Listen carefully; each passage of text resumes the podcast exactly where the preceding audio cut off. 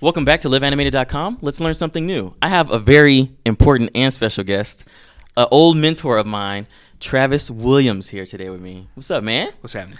Not too much, dude. Ugh, crazy, crazy well, day. My dog to- ran away, dude, when you got here. Shit. I thought I was gonna be able to con- control myself, but I cannot do it. You know, it was funny because when when you brought him back, it was like a schnauzer, right? Yeah. And I just got a mini schnauzer. Oh yeah, uh, Yeah, he's he like next month he'll be a year old. yeah, Just bad. yeah. Just- they bad, man. Seven. Seven years old, but he is. Do they calm crazy. down? They don't. They don't Oh, calm down. well, that's bad news for them. They me. don't then. calm down. Well, I want to thank you for being here today. Uh, the goal of this channel is to inspire and get people who are looking to get into the industry, people who are already in the industry, or just someone who's looking to adjust or change their career. Uh, and we have Travis here. Travis is the vice president of digital game development at Lightstorm Entertainment. So, what I like to do is start where you are currently, Sure. and then go about what your day to day is like. You don't have to go into details if you don't, if you can't, but what your day to day is like, and then we're gonna go all the way back to 1991. Back yeah, we can go back 91. So, what is your what is a typical day like at Lightstorm Entertainment as the vice president of digital game development?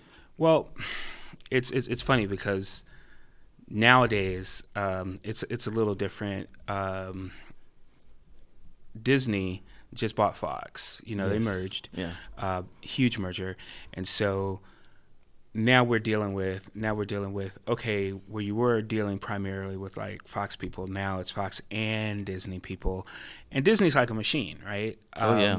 and so it's it's it's cool you have a whole bunch of new people to sort of deal with and associate with but um, so my day to day now is figuring out who I need to call to get things done um, but if if it were just a smooth day, if it were just like a normal day, um, I've got a lot of different uh, projects going on. So Lightstorm is uh, a company that is run by Jon Landau and James Cameron, um, and so that is the the Titanic.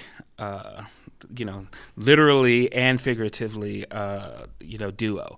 Um, so from Titanic to Alita Battle Angel to uh, to Avatar, which uh, we're now making, you know, four sequels. That's awesome. So, did he purchase or acquire that, and he No. just does his own film, his own projects through that studio exclusively? No, this they started this uh, Oh, studio. okay, So, okay. uh, so yeah, so Lightstorm is, is is James Cameron and Jon Landau. It's always been that way. Oh, okay. Um, and so it's the production company that handles every one of uh, you know James Cameron's properties. So I'm the VP of gaming. So what that means is is I have to deal with everyone sort of externally who's who's making the games and be that uh, be that bridge or that liaison between those people and the filmmakers. Um, and so it's pretty challenging. So a day to day could be like getting you know a delivery whether or not it's a full functioning game whether or not it's art concept scripts or, or whatnot um, doing our own sort of uh, vetting of, of material and then after that getting it prepared so that it can get approved by uh, Jim Cameron or Jon Landau uh, or all the different people. I think we're a little unique um, unique in the fact that um, when you're currently when you're doing like a you know an avatar uh, product which is consumes 95% of my day um, it's not like you're just talking to me uh, you know you you're working with the producer of avatar you're working with the director of avatar you're you're dealing with the costume designers um, everyone who's working on the movie itself right? To the point where when you get like a uh, ancillary material or, or, or materials that you you're, you're making for an avatar game most of the time they look indistinguishable from anything that the movie is doing. And so it's this nice sort of homogenous process where sometimes it's just it's just a world of avatar that we're building pandora uh, you know itself. And so nothing we do is out of sort of canon right? So if you're creating something on a on an avatar product whether or not it's a mobile game a pc console game or whatever those things exist in a world. It's not like, oh, this is a Elseworlds or a What If or, or something like that. Mm. No, all those like a things spin off, like some Yeah. canon or something. yeah, like so all those things are all, all those things are are things that get produced and, and get the blessing of, of, of you know us, the people who That's are, who are awesome. creating it. So so day to day is sort of like running around with your hair on fire, getting things approved. Or, So do you get you get contacted by people who may have interest in Avatar and go like, hey, we want to make a product, and then you're the person they go through, or yeah, I'm who the gatekeeper. That's awesome, man. Uh, yeah, I'm I'm the gatekeeper. So it's it's um, So a lot of times, uh, you you're like, hey, that's pretty interesting, or oh no, oh no, Not again. not again, not Yeah. again. Jesus, right? So, uh, but uh, you know, the vetting process, at least in my mind, is pretty is pretty simple. I mean, you take a look at you know, so Avatar came out in 2009, right? And cutting edge, just everything, right? Uh, and obviously, we're making more Avatar movies, and we will continue to be sort of cutting edge. But if you don't bring that level of expertise to the table, I don't even want to start that conversation with you, right? Mm, kind of a because waste. it- it's kind of a waste. You know, it's it's it's sort of like when you look at Avatar and you go, man, that 3D was righteous. So the the, you know the the the uh, you know the animation, uh, everything. I mean, it it. It, it really did sort of chart this path for you know photorealistic uh, you know animation and and uh, and rendering uh, from a motion picture standpoint, right? And so, what do I look like on the game side? Not you know tr- taking it to the next level. Yeah, not upholding that. yeah, yeah. yeah. Well, awesome, man. That's pretty cool. All right, so let's go back. Let's go way back. Let's not. No, we got to though. I This feel- is it's inspirational. There may may be people in the same position you were. So let's go back. So you got How far back? we go we go we going way back, man. So DeVry. All right, so DeVry. We all Okay. heard of DeVry. Yeah. I heard of DeVry. I seen the commercials back in the day. yeah. You went to DeVry. DeVry. Technical Institute. How was that? What it's a it's a vast difference from where you are now and Sure. where you started. So what, what Should were we you doing start at like DeVry? before I before I? went Yeah, there? what was your inspiration? Were you did you already know that you wanted to get into the games industry? Did you have Wow. a liking to art and comics first, or what was that entry gateway for you to get into this industry? Starting back in 89, 91 time period. Well, it started like way before then. I Okay. mean, I you know, um, it started uh, you know for me in the fifth grade. Oh wow, you want to go way back. That's okay. what I'm saying, okay, okay. right? Like, Fifth grade. What were you doing in the fifth grade that In- made you in- go, "This is what I want to do"? well, it, it it started with my with my mother. Moms of- are great, man. Moms are great. That's awesome. I said that. I said that last time because the other guy was like, "My mom, she helped me out a lot." Go ahead, man. That's good. I, you know, mine's a little different, Yeah. right? Um, so it's a few things. First, my um, my mom made just enough money Mm-hmm. uh, in the '80s in Baton Rouge, Louisiana, where we moved into the white neighborhood, right? Mm-hmm. Okay.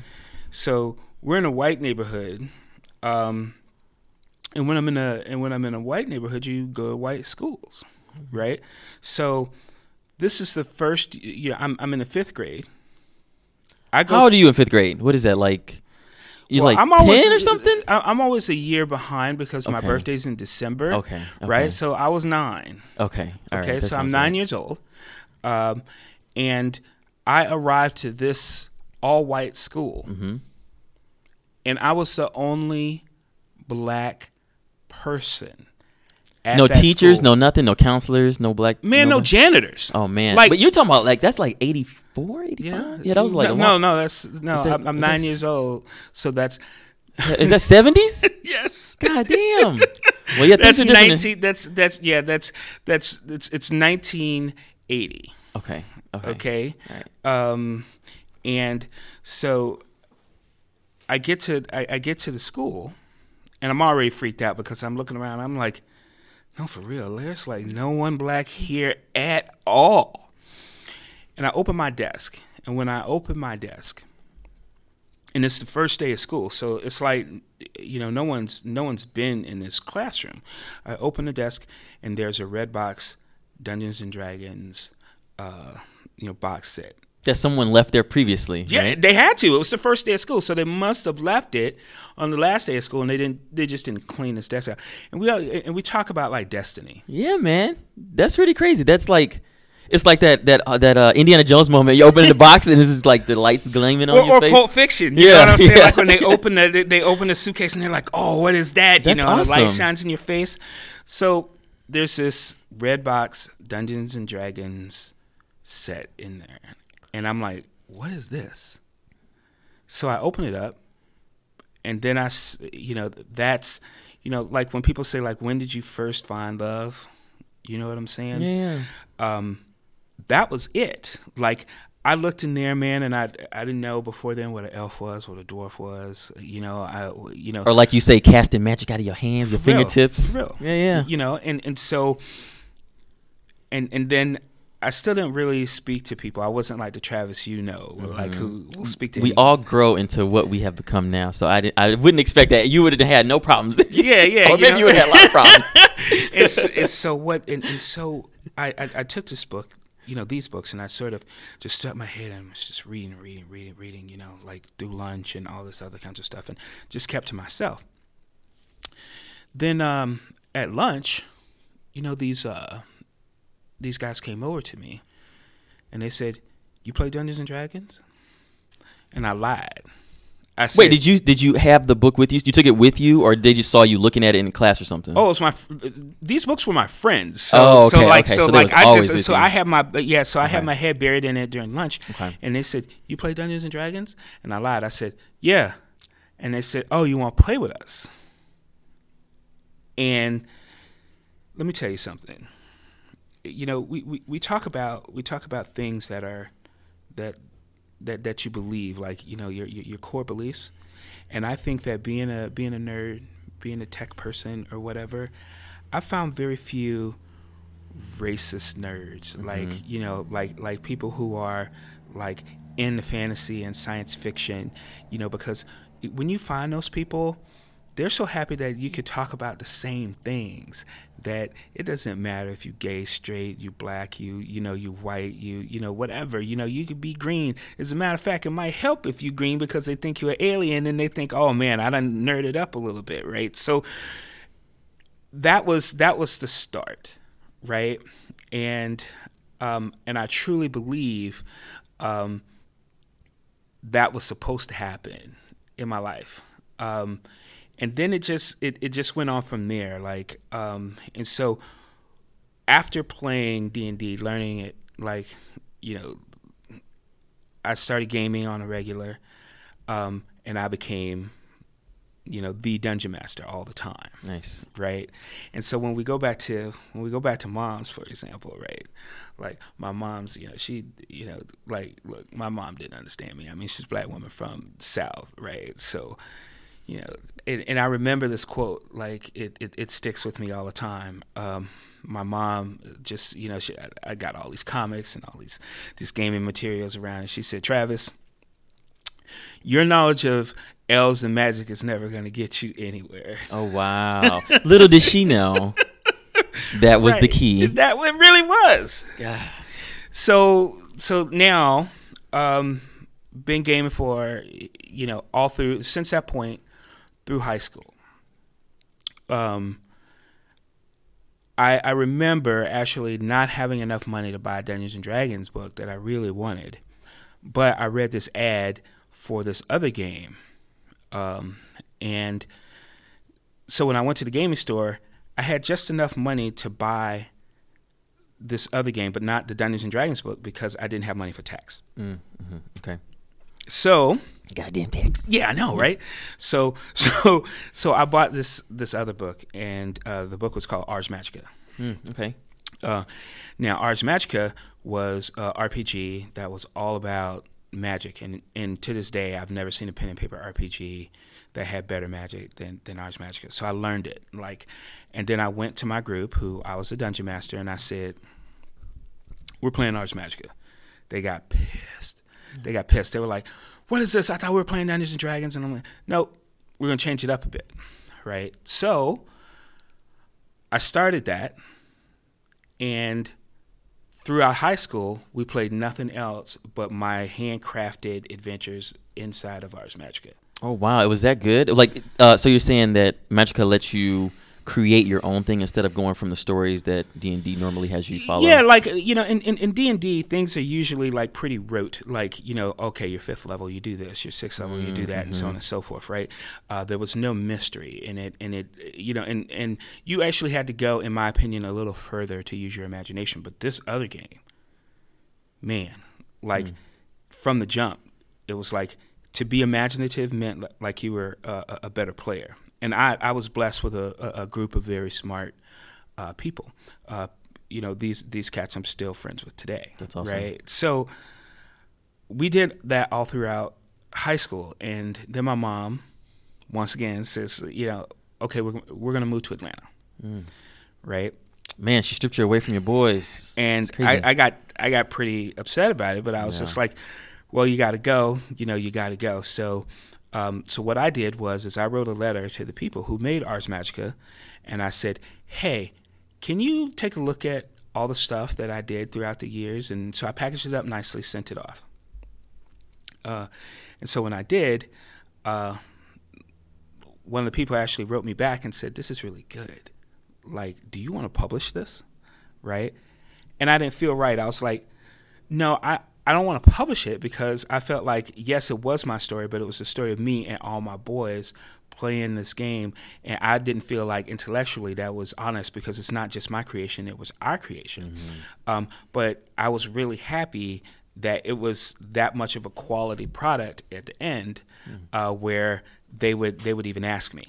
So um, that person, Lisa, she says, um, uh, I, well, I told Lisa, you know, and, and, and this is back when we're writing like paper, like it's not email. yeah, there's right? no there's no emails, there's no text messages. No, there's no, none of that stuff. No, I'm, I'm sending No her DMs. like no, yeah, you know, I'm, I'm I'm straight up sending like normal, like Yeah. you know, written mail. Licking the stamp. Yeah, you know what I'm saying? And um, she says, um, Oh, you're moving to Atlanta? And I said, Yeah. And she says, You know, we just got an investor in a company, and his only edict is is that we move to Atlanta. Right? And I'm like, Man, that's crazy. I'm like, Word? And then and I said, I tell you what then, when y'all get there, holler at me. I'll help you out. Right? Okay. Now, this D and D group that I have, I'm sorry, it's a long story, but No, that's uh, fine, man. That's fine. So we're still talking about you. uh, All right. So you've been playing for a while with them. So you started in fifth grade, but how old were you when you wrote that letter? Were you like? 17. Oh, okay, okay. All right. So that's a that's a Yeah. joke. So Okay. so so now now Dang, you had years of playing. Yeah. So so you know I, I'm I would like to think I was pretty damn good at that point, right? Yeah. So um so at this point, like um I remember us sitting around the table, uh, you know, gaming, and I and, and my and my friend, my best friend still today, uh, his name's James. James goes, man, wouldn't it be cool to like do this for a living? And in my mind, I was like, I don't know about y'all. You're like, can you do that? Is that something you no, can even do? no, no, no. That wasn't even a question. I was like, I don't know about y'all, but this is exactly what I'm gonna do. I, you know, y'all can That's do awesome. whatever you want to do, but this is what I want to do, right? So, um, now I'm in graduated high school. I'm in Atlanta. Um, and ever since I was nine, I taught myself how to program, right? Um, but I hated school. Mm-hmm. I hated school, like with an all-consuming passion, right? Uh, and I always thought that I was misplaced in school because, like, the the subjects that I loved, I would straight up get A's in. Everything I hated, C's and D's, you know, because it just wasn't interested. So the prospect of going to sort of a traditional university was something I was straight up not interested in. I was not interested in because I knew the, the the first two years of that would just be elevated high school, right? Um, and if I wanted to learn about Chaucer, if I if I wanted to learn, you know, any of those things, I I felt like that's what life was about. I didn't need that, right? And I already knew that because I would go research that on my own. I wanted to learn how to be a better programmer so that I could go and make games. Um, so that's where DeVry came from. DeVry says Gotcha. that their their initial pitch was, "We'll show you how to program first day." And I'm thinking, well, I already know how to program, so I'm on board for that. I don't feel like I want to go to a traditional university to learn about the Canterbury Tales. It's just not Yeah, head was. because you're programming. If you went to a four year, you would have been doing math, science, reading, speech class. You know, yeah, you know, like- and, and, and the thing about it was, is I remember because some of my, History. so yeah, so some of my friends, some of the people that I gained with uh, were technical too, and they went to those universities, and that's the curriculum that they were already Mm-hmm. on, and I was just like, well, first of all, I'm a better programmer, and I don't want to do that. So, and not only that, but just learning how to program back in the the late '80s. Yeah, it's It, different. it, it well, it, it just wasn't. It, it wasn't obviously what it is now. what were you programming on? Were you using like an, an old Apple, or were you using like Oh man, um, doing like the Snake game? I know that was a, around. That's what we was playing. it was an advocate. no, uh, no. It, uh, my first computer was a VIC 20. Okay. a Commodore VIC 20. Then uh, I got a Commodore 64. Mm. Uh, later on, I had an Amiga, and then uh, you know, finally in the like late, late, late 80s, moving over to PC. So okay. uh, as far as what I was programming in, I started in BASIC and assembly language. Uh, in school, I started to learn COBOL and VSAM and JCL, um, and then started doing C. Uh, you know, and this was real early stuff. So Early C. yeah, yeah, early C. So, um, so I get to DeVry, but you know, the funny part about DeVry was is that um, they were teaching people how to program, but they were teaching people how to program for like the New York Stock Exchange, for example. Ah, okay. Right. Um, and and so I remember actually during like uh, freshman sort of orientation, and uh, you know the professor would say, you know, ask people like, "What do you want to do?" You know, with your degree and all this, and you know, people be like, "Yeah, I want to go to the New York Stock Exchange," and you know, or I want to do these counting, and you know, and so on and so forth, and you know, and I'm like, "Yeah, I want to make games." And the professor led the class and laughing at me. Yeah, I bet everybody's head turned like, what, what, what is this guy talking about? Games. games. Yeah. What are you crazy? No one does that. You know, like get out of here with that mess, right? And I'm once again found myself sort of, you know, know Isolated. y'all, Yeah. But this is exactly what I'm gonna do. Yeah. Um, out.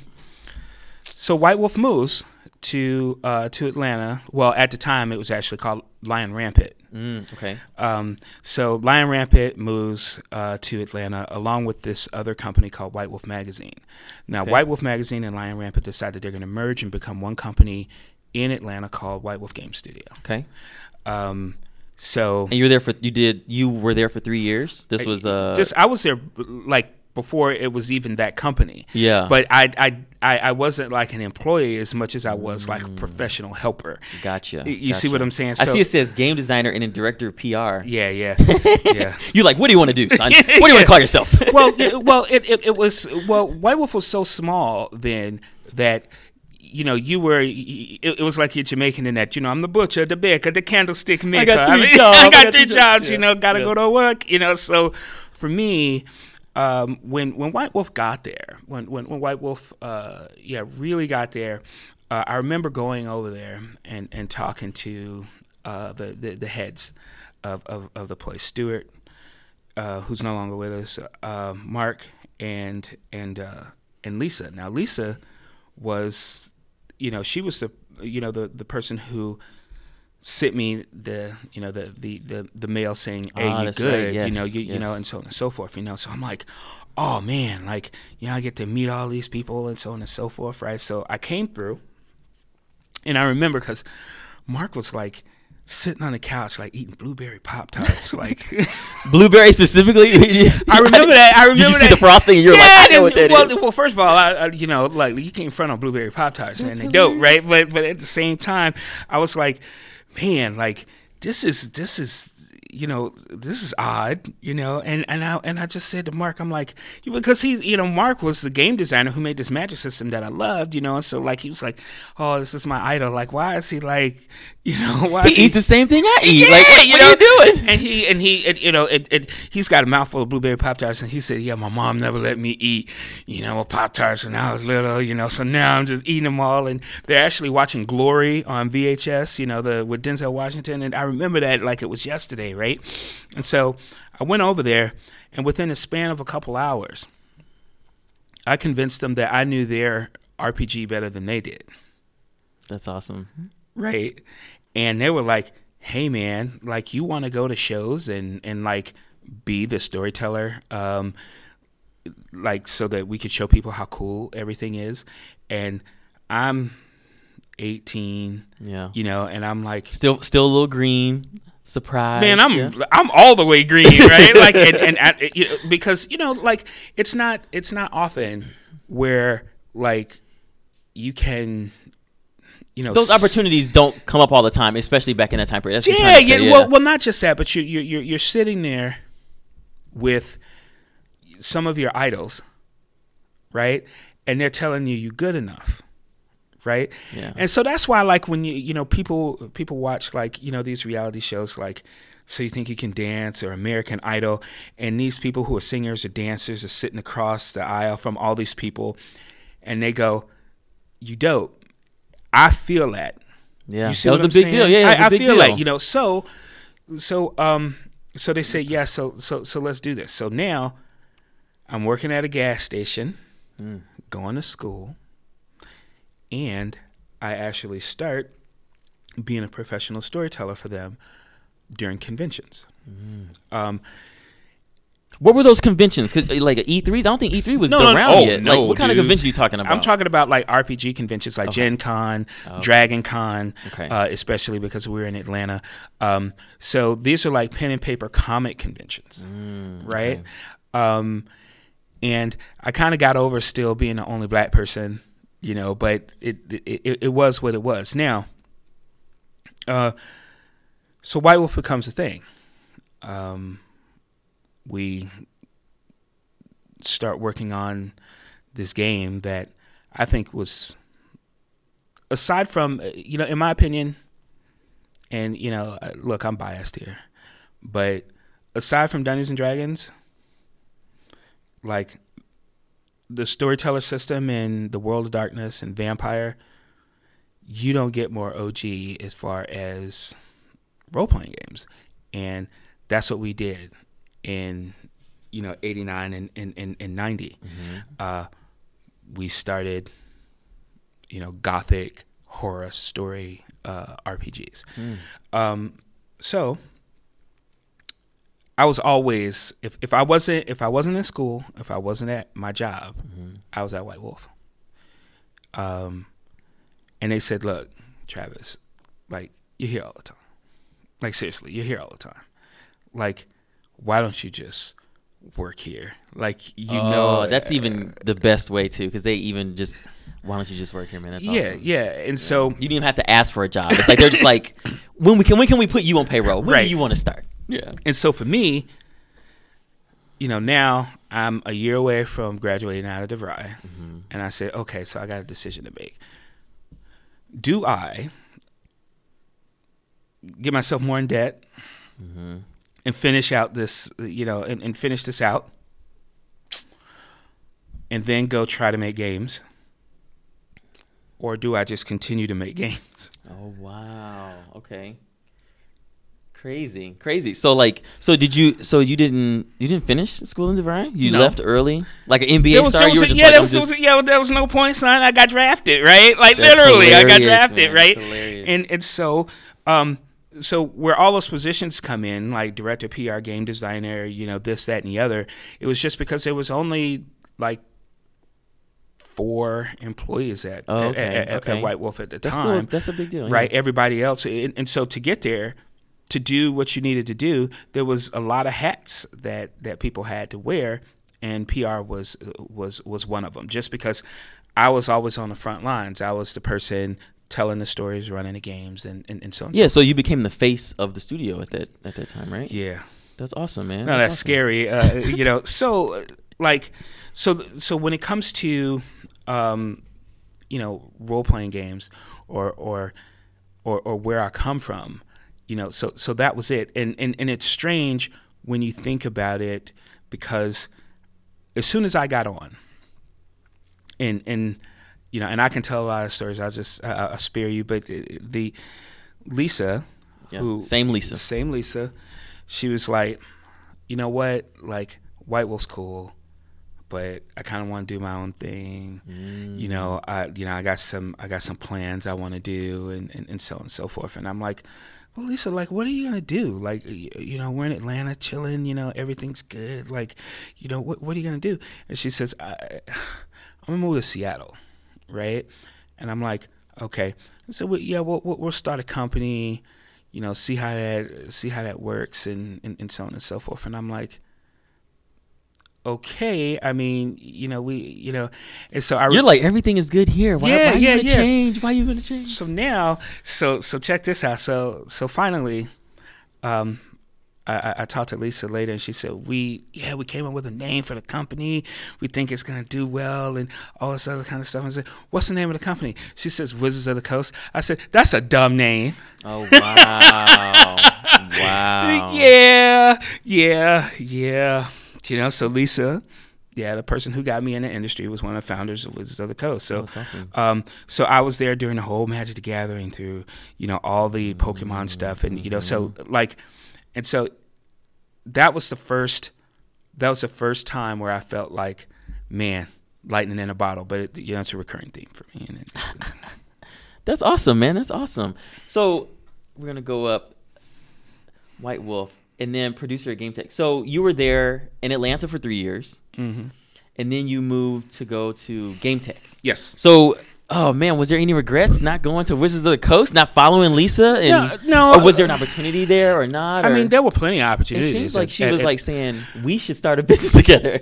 No, like she Oh, was okay. like, I got to get out of here. Oh, okay, You know, okay. and I was like, I don't know, it's pretty good here. I should, you know, do my thing here. So Yeah. stayed at stayed there for uh, at White Wolf for a while. But you know, the the thing was is that I was always put in front of video game companies Mm-hmm. and uh, said, hey, you know, we should we should do something, you know, with you guys, which started my you know process of actually getting to know even more of my idols Mm. in gaming. So in that transition of uh, White Wolf into GameTek, you kind of leaned a little bit more towards let's go into gaming, video games, as opposed to staying on pen and paper. Yeah, because I was coder, right? Yeah, so true, and, yeah. and, and because I was a because I was a coder, because I because I knew about you know games in particular, I was the one that would always go to these other companies and say, hey, we need to do like a vampire game and, and so on and so forth. Hmm. Which which funny kind of led me to uh, this company that I held in high regard called Interplay. Mm-hmm. Uh, started speaking with a, a bunch of people from Interplay. Uh, one one dude, his name was uh, Rusty, you know Bucket Mhm. Um, yeah, yeah. he and I became good friends. Um, the guy who who did their uh, business dev, his his name was Phil Adam, and and, and the funny part about Phil is uh, he says, "Well, we're working on this new RPG.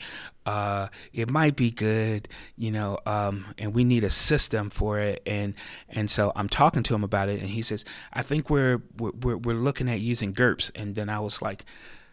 I hate GURPS. I What's hate that. GURPS? What's It- it- GURPS? It, stands for Generic Universal Role Playing System, Okay. um, and it's it, it's a set of rules, but it wasn't really a setting. And I was like, you don't license uh, rules. Uh, in a game, the, usually the rules are stuff you want to hide and, and, and give people the experience uh, themselves. And and so we started going back and forth, back and forth, back and forth. And they says, no, we're going to use GURPS. We're going to use GURPS. And I'm, I'm like, all right, fine. You know, but good people, uh, you know, uh, let's let's stay friends yeah. right? So they actually ended up using GURPS for a little while uh, at Interplay, and then developed their own system that they ended up calling Special. And so the game that they were working on was Fallout. Oh, Uh, wow. Yeah. Um, so, um, so finally, after talking to mad companies and stuff like that, and them going, well, I don't know if we're ready to do that, but I always got job offers. They were like, you know a lot about games. You should come over here. You should, you know, you should come here. You should come here. And eventually, like my heart wasn't in pen and paper anymore. Mm-hmm. Um, and so when GameTek came along, they just made me an offer I couldn't refuse. Right. No, that's awesome. You worked on Super Street Fighter 2 Turbo.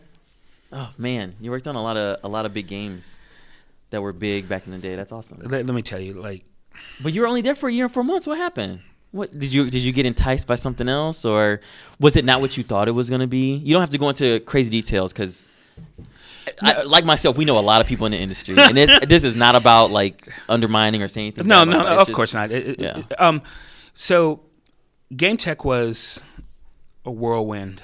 Mm. I mean, the place was the place was crazy. Like, but uh, you know, the funny part is is that a lot of people that I met at GameTek are still in business and still doing really well. You mean like Uh, GameTek themselves are still no, around? no. like, I, Oh, I mean, okay, like okay. I mean, like the the people that I met inside of inside of GameTek have been in this business for as long as I have, Mm, um, okay.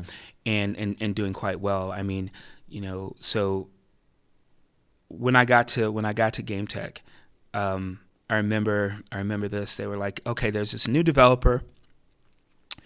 Um, we're gonna send you out to to see them. Uh, they're in Pennsylvania, mm. um, and just just help them out, right? And then I'm like, okay. So I, I, I fly out to uh, to to Pennsylvania to Latrobe, Pennsylvania, mm. And when I'm in Latrobe, Pennsylvania, um, and like it's like this town that time forgot or, or whatever. Um, like Radiator Springs, right? yeah, you know what I'm saying. What was it? It was um, it was Ryan Brant and mm-hmm. Mark Seremet, and uh, the the small developer was a company called Take Two Interactive, right? Wow. Um, and so I was their first external producer. Uh, and these companies were in their fledgling, like they were yeah, just starting out. Yeah, this is like 30 years ago. You know what I'm saying? And so yeah, so so um, so yeah, so so being there for for you know Take Two's sort of genesis, and so working with working with Capcom, then doing you know uh, Street Fighter on on the PC, uh, realizing that, um, and this is gonna date me too, but like you couldn't have a six button controller on a PC when I made Street Fighter because there were parallel ports that that you would have to use to do the joysticks. And the problem with parallel port was is that it could do only one instruction at the same time mm. uh, through the pipeline. So you couldn't technically do a Dragon Punch. Right, because right. it's a combination of two inputs at the same time. And so we actually had to build a custom six button controller for a PC back then. Um, so, you know, working working through that, eventually doing things like uh, when you know the PlayStation first came out, for example. Um, leaving leaving uh, GameTek, then eventually going to Acclaim, for example. Um, still working with Take 2 mm-hmm. um, and uh, they they wanted to do a fighting game with Dungeons and Dragons characters, mm-hmm. right? Um, and I was like, all right, I, you know, I could help out with that.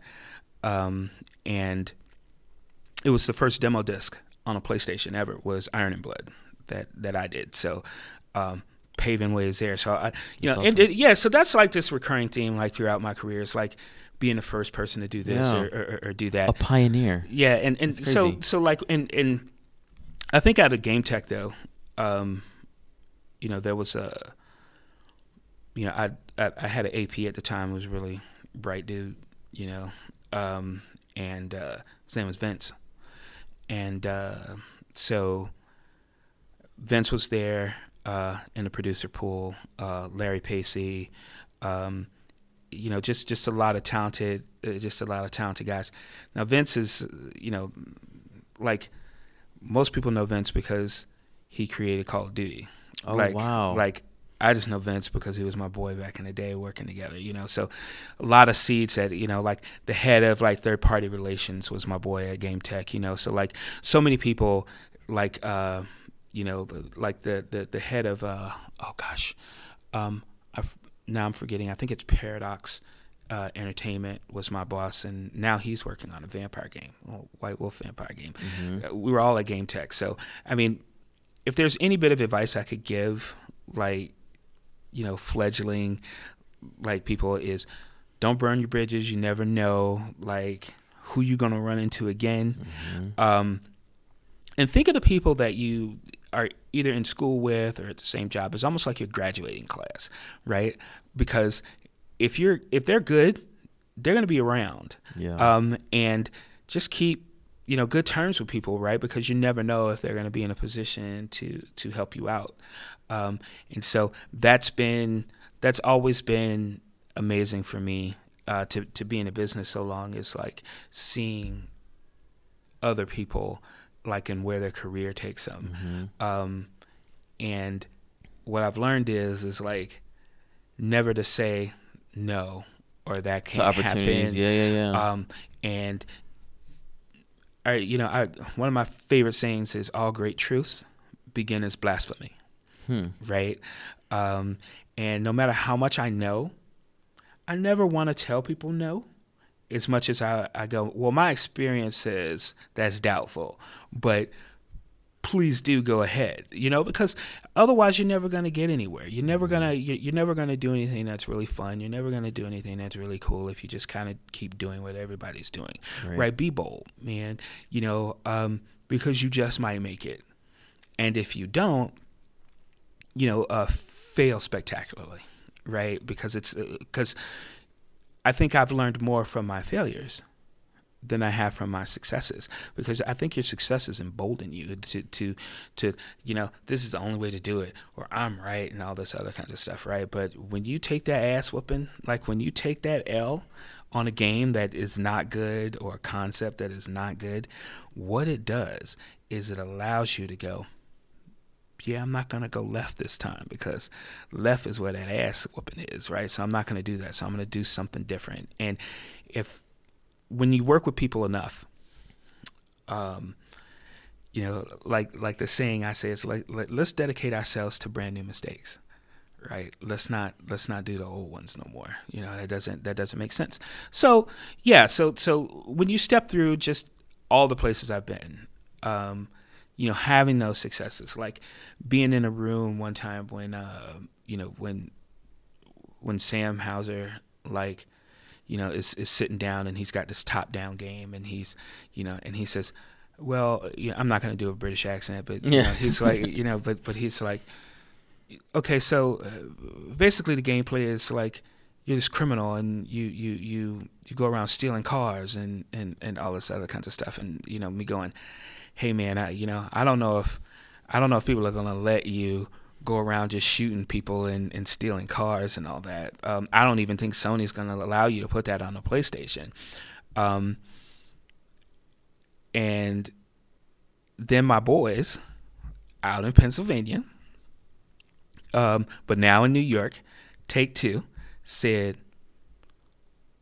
I think we're to do it, right? Um, and that's how Grand Theft Auto started, right? It's pretty cool. So so like being being at being at the point where like I mean I straight up told Vince one time he gave me this game concept and he's like, "Oh yeah, man, when you're in a first person shooter, like most of the time you just read your mission and then you just kind of go out and do your mission. That's not how we're going to do it. Like people are going to come up to you and talk to you and do all this other kinds of stuff and I'm like, "Vince, come on, man. Come on." Come on. Vince was a forward thinker. It sounds. Dude, like. let man, me tell you crazy. something. He went to he went to 2015 and when they put out Medal of Honor, where you're on that U-boat and you look to your left and you look to your right, and it, it wasn't like a screen of people telling you what it was like to be, uh, you know, on the beach at, at Normandy. You straight up were there, right? And I, I still remember that feeling. I still remember that feeling going, damn, Vince, you won, man. You won, right? so every time I look at anything that Vince and his squad is doing, right?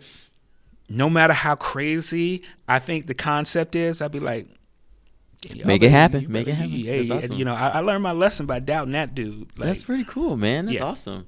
So from Acclaim, you're there for two years and eight months. Yep. And then from there, you went from executive producer. You stayed in the producer uh, line of things. It looks like yeah, instead I, of the game design. Yeah, what, yeah. What changed? What changed for you to get out of Bad being a designer? So so you figure, hey, I need to I need to step into more of a management role so I can fix the things I've seen that are problems. Yeah, like mm, look, okay. um, you know, like, and and this is common, like at at this is common, I think, at at every job, not just gaming jobs. People who are where the rubber meets the road like to blame management for everything, right? They'd be like, man, if my boss would just let me do my thing, or if I, you know, this, this, and this, and this, this, and this. And sometimes that's true. I'd say more often than not, that's true, right? And so when I was at GameTek in particular, I didn't think I had supportive management. Um, and I think I had meddlesome management more so than anything else. Um, and so what I eh, you know and, and so I felt like as a designer I wasn't empowered. Maybe I had control over the horizontal, but I didn't have horizontal and vertical, mm. right? Mm-hmm. And I said, man, if I'm in a position to like make some changes, I should do that. I, I should I should make those changes. Um, and so I said, I'm gonna do less of this, design and put myself in a position where I can affect the overall health of a product. Um, and so I started at you know on the AP level, Mm-hmm. and then eventually just moving up the the, the ranks into full production. Um, because what I learned is is that as a producer, you could be meddlesome. Right, like Mm-hmm. as a producer, you could say, "No, don't do this, do that, do that." You know, and there's no one in a position to go, "No," you know, because you're the boss, right? Did that So- make it easier uh, transitioning into that for you because of the the caveats you get of being like, I said do this, I want it green, I want it blue, turn this over, rotate it around, I don't like this, or was it or was it uh, a hard transition because you're kind of taking the creative side to the backseat and going more in a management side to like orchestrate and be a conductor in a sense, or was it? How did you adapt with that? Well, I mean, this the the role of production has changed a lot, right? Like it has changed a lot in in in the time that I've been doing what I'm doing. Um, we had like I had teams that were like five people, right? So even if you had a producer hat on, you still did a lot of design. Mm, you still still, did a lot do. of that stuff, right? But it was just that you had more power to to change things, Mm. right? Um, It sounds like at that time, what it is called now is like you were a game director, pretty much, as Yeah. opposed to a producer. that's exactly because that, that's those are two separate tracks now. Yes, yeah. When you look at people in their titles, and you're like, Right. If you're the producer, why are you trying to be the game director or the game designer? If you're a game designer, it's like, why are you acting like a producer, man? Like yes. so. yeah. But at that time, you were able to do yeah, both. yeah. At, at that time, I mean, like when I was at GameTek, for example, like you're the producer. That meant, you know, QA. What's that? Nah, bruh. You test your own games. You write your own manuals. Uh, you know, like that's how. That's just how things were, right? Um, and so going from like it was funny, like going from um, going from GameTek, for example, that was you know the better part of at its best maybe 200 people internationally mm-hmm. to to going to acclaim that have 400 people in one location for example like when I went to Acclaim, I had like 10 people who did my job. And, and, and what I meant was 10 people who helped me do my job, not 10 people who were producers, 10 people who helped the mm-hmm. producers. And mm-hmm. we didn't, at, at, at GameTek, we got happy because we got a QA person. There's a whole QA building at, at, at Acclaim, right? So, um, so I was happy that I grew up in this environment where I got to do those jobs because I think that when you start getting up in the upper management, the more you know about how uh, the sausage is made, I think the more effective you are because you can be empathetic to people who are in those particular positions now, right? Uh, some people haven't, and, and and it's it's a crime. So when I so when leaving from design to go into production, and I think this is this is uh, I think this is a trap a lot of people in production get into, is they still want to do those jobs that they left instead of doing the job that they're doing, right? And on a producer side of things, your job is to empower. Your job is to enable. Your your, your job is essentially to be that bulldozer and, and, and make everybody else's job easier so they could focus on what they're doing, right? And a lot of times, uh, bad producers don't understand that. Like bad producers want to still be a designer, they still want to be an artist, or they still want to do all these other. Th- I couldn't things. agree more. It makes perfect sense. Uh, I've worked with a lot of people who didn't have a discipline outside of production in the industry, and they went right into production from like QA. And a lot of times from from that avenue, they don't understand how long it takes to do things. They be, they'll be given estimates that are just like to the wind and you're like there's no way this should take that long but they don't know and so Yeah. you get these bloated out like um, pipelines or bloated out uh, schedules for things that just make no sense and then everybody's rubbing their head like How are we did gonna this make happen? yeah how are we gonna make this happen like what's going on And I and I think that if if you know having having sort of a, a, a good grasp, at least in one of the different aspects of of of game creation, will help you be a producer. I wouldn't recommend anyone be a producer. I mean, nowadays QA is so sophisticated. I believe you can come from QA. you can and- and- now and- you can yeah because But- QA is it's it's not just about taking notes and just playing the game like QA is a vital part of the success of projects Well, now Um, especially, uh, yeah. you know, you can't. I mean, the level of sophistication that, that that we're talking about now. I mean, like, I don't, I, I wouldn't have the stones to be a QA person today. I mean, they're they're, they're a special breed at this point, right? So, um, when you're so when you are a producer, I feel like you should know enough about someone's art to be a pain in the ass, right? To ask the right questions, to make sure that they get what they need, or, or, or you know, if, if, if you don't know what an animator is going through, or what an artist is going through, what a designer is going through, what your sound guys are going through, you can't you can't empathize. You can't, you know, or, or when someone gives you uh, estimates on how long it's going to take to get from point A to point B, you can't critically kind of go, "Are you sure?" Like that sounds a little short or that sounds a little long or it'll make it harder for you to plan and execute yeah. on what you need to do because you're you're being told by one guy it's going to take him a month to do something but other people are telling you oh i can get it to you next weekend yeah exactly i mean like in particular like you know not not to not to brag on you but i remember when we used to work together and it, it, it really became apparent like you animate real fast. Like like like you know and with quality no i mean it was it was pretty scary. I remember that. I remember like the first week that you had got there and we gave you like this alien to animate right? And i was you know and and we were like okay so you got five animations ed. Like you know see you at the end of the week or whatever.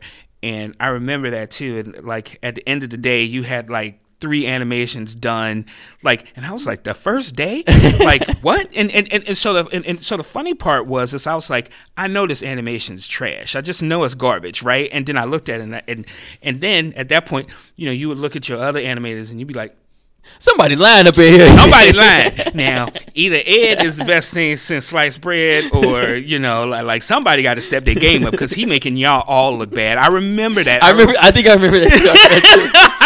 That like it was yesterday. Oh man, I was just crazy. like everybody knew like the jig was up, man. Ed came to play, right? And so for me, that's it. But that's all about production, right? All yeah. about production. Sometimes is you know I used to call it. Um, nowadays we you know like, and that's the funny thing about like this industry now, like we have agile, you know, um, development, the yeah. agile development, right? Um, where you can look at velocities now, and you could tell like how fast people, you know, crank. Yeah, with things. like I think it's like Jira, Scrum, yeah. waterfall, all our stuff is yeah. what people are using right now. But the but but but the funny part about all that is it's like you know I used to call it like coefficient or, or, or whatever. Like when when when a particular person on the team would tell me how long it's going to take them, I used to have a little multiplier over their head, mm-hmm. like you know, and I'd be mm-hmm. like, okay, so Troy says it's going to take him ten days. Yeah. But I go over and look at Ed, and he's got a 0.5 multiplier. So I'm gonna just, you know, so that's really five days worth of work, right? So it was, it was, you know, it, it, it was crazy, but it, like your instincts on the production side of things can sink or, or, or ship a product. Um, but yeah, so, so, you know, going from, going from like, okay, I'm going to design something to, or okay, I'm going to produce something. For, for me, what it became was, is that um, I, I think a lot of producers, think that you know the the the, the product is is is their their responsibility. Mm. And I believe that the the, the, the, the product is a, your responsibility, but I think it's also the side effect from managing people correctly. Yeah. Right. That's important. It's important to make sure you understand each person and not kind of group them in. It, will get you a lot further faster. It, it, when when I when I talk to people about game development in particular, um, and um, I, I bring up these pictures, and I said, "This is what people think a development team is." And you know, it's this generic picture with a bunch of nerds, people with glasses, and you know, pocket protectors, and all this other kinds of stuff. And I said, "What a development team really is," and then I show them a picture of a rock band right? Something real outrageous too, like Kiss or Poison mm-hmm. or Motley Crue or something like that, because that's truly what it is, right? Like it's a bunch of rock stars. You don't make great products without rock stars. Now, most rock stars or most groups get into it heavily because one person doesn't respect the other person's you know deal. And and when you start talking about like you know for me I go back and I think about hip hop stuff sometimes and I think about like why is Run DMC awesome? You know why why is Outkast awesome? And it's because they took these two different sort of disciplines or two different um, you know sort of perspectives mashed them together and made awesome yeah, they you know, made product, something something right? magical, something but, different. Yeah, but but but it, it's it's usually that creative difference that also drives people apart, right? Mm-hmm. Eventually, right? It's straining. Yeah, but you got to know how to control that. Right. So if you're if you're a producer, That's your job. Mm, That's your job is say, hey, chocolate, respect the peanut butter. Yeah. For real, for real, right? And uh, a lot of times it's because you don't know what the other person is going through, what it takes to actually get from point A to point B. You lack that perspective, you lack that respect. And so a producer stands in and he says, hey, man, look, it took them three weeks to make this tight. And they're like, oh, oh, I'm sorry, right? Um, and, and, and that's what you do. So good production, you don't even see it. Yeah. It's like your job's awesome to go to. Yeah. Bad production, everything's out of whack. You don't know what's going on. You know, uh, it's, you it's blasting out emails without factual information. Please like, you know, right? like- and and so one of the one of the things I like to do a lot of times, and you know, because as, as a producer, sometimes I feel like you know you're a, you're a paratrooper. You know, you get you get dropped behind the lines, uh, behind enemy lines, and now you got to fight your way to the you know to to to what you got to get to. And so a lot of times in production, you get thrown into a, a, a problem or a situation that you didn't create. But you got to solve it. You got to solve it yeah. right? And so one of the things I like to do, the first conversations I usually have with dev teams is I break all the disciplines up. I put art over here, code over here, design over here, and so on and so forth. And I go, what's this game about? Like, what's this game about? Wait, you ask each discipline what the game is about uh, individually or Mhm. as a department to see Yeah. if everybody's in the same page? Okay, okay. Yeah, because I remember back in the day, I was, I remember back in the day, I remember um, when design documents and stuff would come out, they were ever changing. And you're like, nobody's reading the design documents? you're like, you got to read the design. Yeah. what are you doing? Yeah, you, no can't, one reads. No one reads. you can't just make the stuff. You got to Yeah. read it. right? And and so um, you know, and, and the funny part now is because games are so expansive now. Um, you know, even to write a design document now, I mean, you do, but it's more about the spirit of what that thing is, right? So when I when I take these disciplines and I and I split them up and I go, what's this guy? uh, What's this about? What's it about, right? And if I get all different answers, you're screwed. You're screwed. That's a good way to start. To Like, see. if I get all the same answers, I go, I could work with this. I can, I, I can make this happen. Because you have to understand, like, everyone brings something different to the table. Once again, you know, bringing back the the sort of band metaphor, right? Like, what does it take to to to write a melancholy song? Like, everybody's got to be depressed. So you ask the bass player, like, give me something that's depressing. You know, you, you, you the lead vocalist, like, give me something that's depressing. Drums, the same thing, right? Everyone's going to approach it differently, and because everyone approaches it differently, when it all comes together, it seems to mesh well because it comes from that same sort of emotional wellspring, right?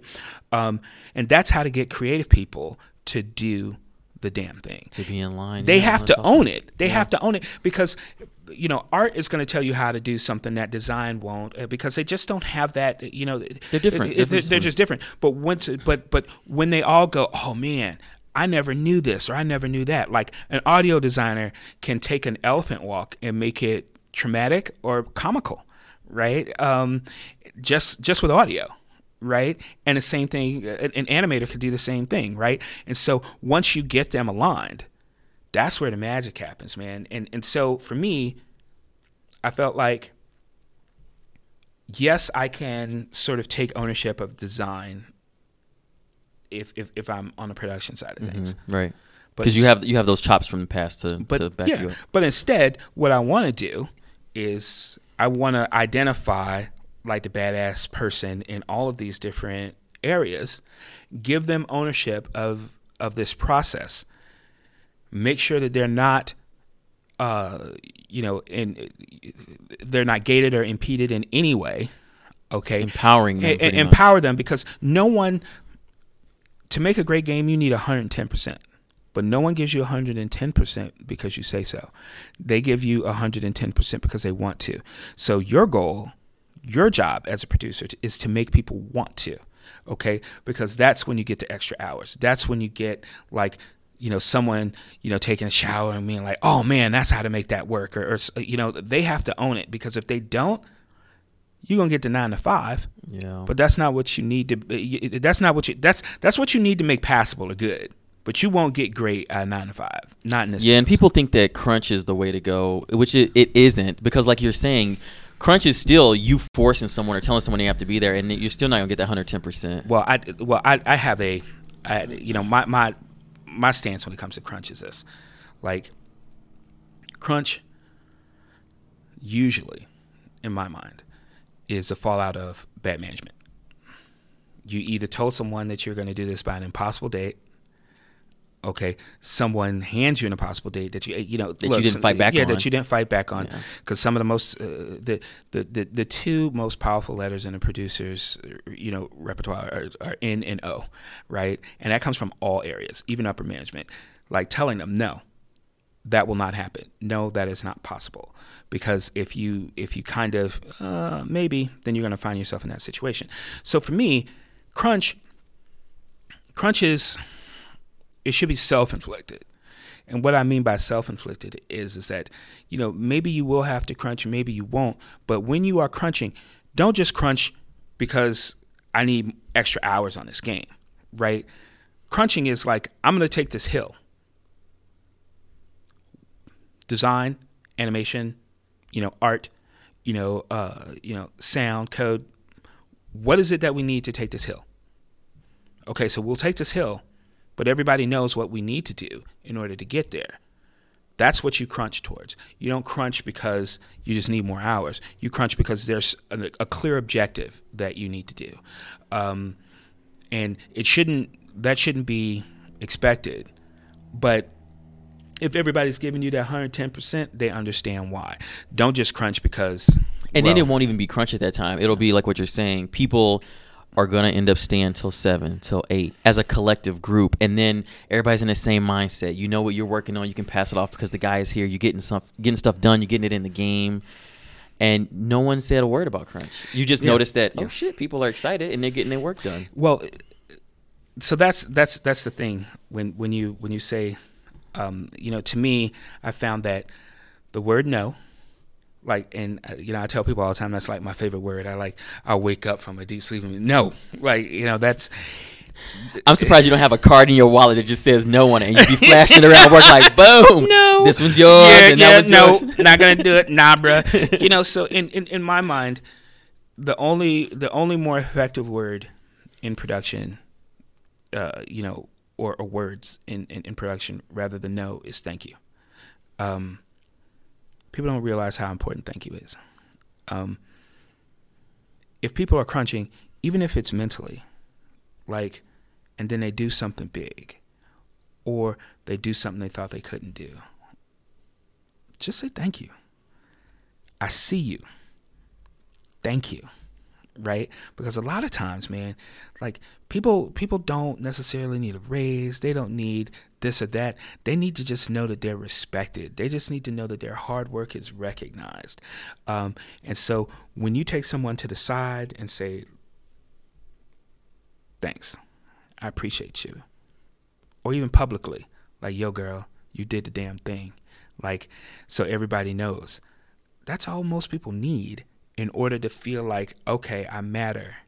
And and when you've got these games now, that I mean, I I talk about, you know, when I started, man, I, teams used to be five people. hmm Who makes games with five people now?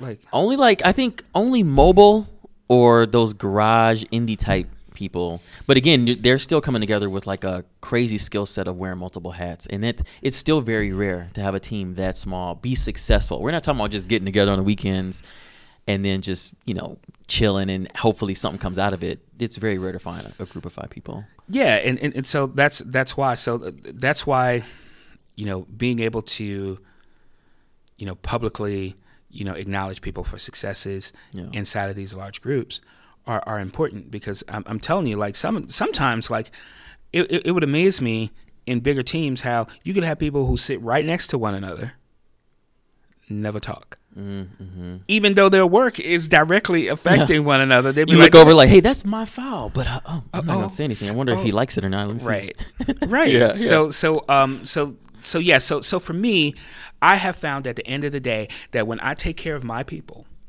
in production the project does itself like the project makes itself. And all you have to do uh, from a production standpoint is make sure that you know those people are the right people in those spots right? Like this person's the, the the lead designer he's the lead animator the lead you know the lead artist the lead coder whatever. Like make sure those people are quality.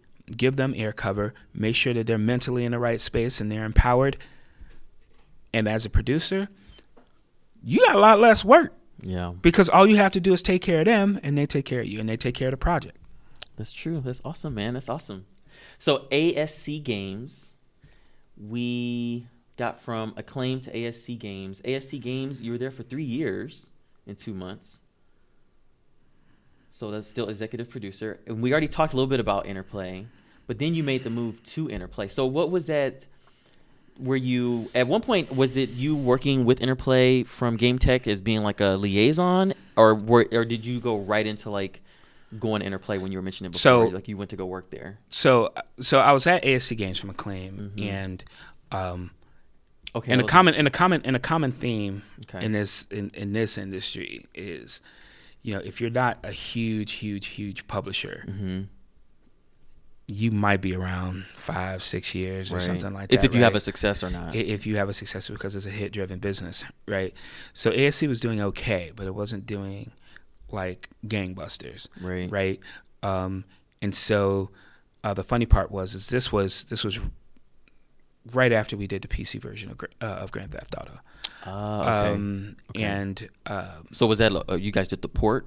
ASC did the port of Grand Theft Auto. we we did the PC version of the first GTA, um, and then that version of GTA was on the PlayStation, Um, Mm, okay. and so uh, so a lot of my production staff at the time, that you know, and QA staff who was working Mhm. under me, um, when they when they closed up shop, you know, Did you were- stay until they closed? Oh yeah, I was the last person in, in dev. How was that experience? like, Uh, you know, it, it, it was it was it was fine, and I'll tell you why. It, it was because at at that point I was kind of tired of New York, mhm. right? I was just like, oh, I, can't, I I need to get out of New York. I need to get out of New York. Like most of most of the industries in California, Mhm. I have friends who are in California. I really need to get out there, right? And I had been talking to Interplay uh, at the time, and so uh, I got a job offer from from Interplay about three weeks before uh, ASC decided that they wanted to shut down, and so um, so everyone it was funny because everyone else got you know here here's you know today's your last day here here here here. Everybody can bounce except travis. Like travis you have to turn the lights off. And i was like so i have to work for my two weeks. Everybody else you know okay so uh and they were like look rockstar really wants to actually i don't think they were even rockstar at the time. It's like take two wants to you know uh bring you on you know and all of the all of my qa all of my production people are are still at are, are still at Take Two slash Rockstar now, Oh, wow. and they've been there since the first Grand Theft Auto, since uh, the first Red Dead. Life is good. Yeah, Life you know what I'm good, saying, yeah. But yeah, y- you know, so um, so so the funny part was is that, um, but they were like, so you want to go to Take Two, and I'm like, that's kind of weird. First of all, I was like the boss for for for Take Two, you know, back in the day, Mm-hmm. right? I don't want to go there and be like a, you know, just a just an employee. And besides, I want to go to California, and so. Man, do you did, not regrets, but when you think back, were you like, was it like your friend when you're like, oh, I wasn't, I wasn't on it when he was telling you about GTA, and you're like, that's not gonna work, and then you're like, hey, it worked. like, did that not come up in your mind that moment of being like, maybe I should? No. No. Uh, you know, look, uh, I know the people over at, you know, Take Two, Rockstar. It was a different environment. Mm, okay. Um, it's it's it's it's, it's it's a it's an environment that, you know, I just I, I know me, mm, hmm and That's important. I wouldn't have, you know, it. it if, if, if I had to if, if, if I had to characterize what I feel like Rockstar is, I think yeah, Rockstar's like a, a fraternity, Mm. right? Yeah, that was that was actually how things were back in the day, though. Because I remember when I first started, we met at Interplay when you were there. Um, it was I would say it's like that. we that met was my before first- Interplay. We met we met before Interplay, yes, because I came out to I came out to E3 and then I met you when I was there. Before that, No, no, no. I met you at E3 because I came out to E3 with my resume and my business cards, and I met you at the booth Where were you working before you were at Interplay? I was at Dreamforge, Mm. but I didn't know you. I know that, but I still met you. I don't remember that. Uh, yeah, I did. Did you come Dude, visit? no, you came to visit. No, you came to of visit. all- you first came of to visit them. I think you came to visit like Mike and and, and, and Joe and all them and all your friends and stuff. I don't. I didn't know you at that time because when I came out to meet you, I know this, but Okay, what I'm saying is this. What I'm saying is this. Okay. Okay, seriously. You making me think like, wait, am I missing No, something? no, yeah, you are missing something. And and and you know, this is a thing, but it's not a thing. You don't go to a developer in Pennsylvania Yeah. and see a black dude Yeah. and not go, "What is he doing here?" You see what I'm saying? Yeah. Yeah. Yeah. So Oh, my cheeks are hurting. Yeah, Oh, so God. so I knew who you were. I knew who you were. You know, so um, so when and and look, when I got to Interplay, and I started doing a lot of internal production, right? Uh, and you know, and you're like, who can I get from places? And I straight up pillaged Dreamforge, right? And so You sure when your did. yeah, so when your number was up, I was like, But I didn't know that. Like I remember, I remember going out to LA, getting off Uh-huh. the plane, and being like, "Yes, this is where I want to be." And I went to the booth and I met you, and we talked for a long time. You're very your hospitality to someone new in the industry was like amazing. I, I remember that vividly. And then um, you're like, well, "How long you in town for?" This and that, and we we talked about everything. And then when I left, you're like, "Okay, well then I'll, I'll see you next Friday. I'll talk to you next Friday." I'm like, "Man, did we just do all this and I'm never gonna hear from this guy again?" But you know, Friday Joke's came you. around, and I was like, "Oh shit, this is crazy. This dude's real." almost 20 years later. I know, right? It's been a long time, man. Yeah, It's been a man. So that's what that, but that's what I'm talking about. Like, you know, for me, I, I, I got to tell you, like, I remember because being at White Wolf, I remember this, like, and going to Gen Con, um, getting close to a lot of people who were at Westwood Studios at the time, right? And so they were making Command and Conquer, you know, Dune.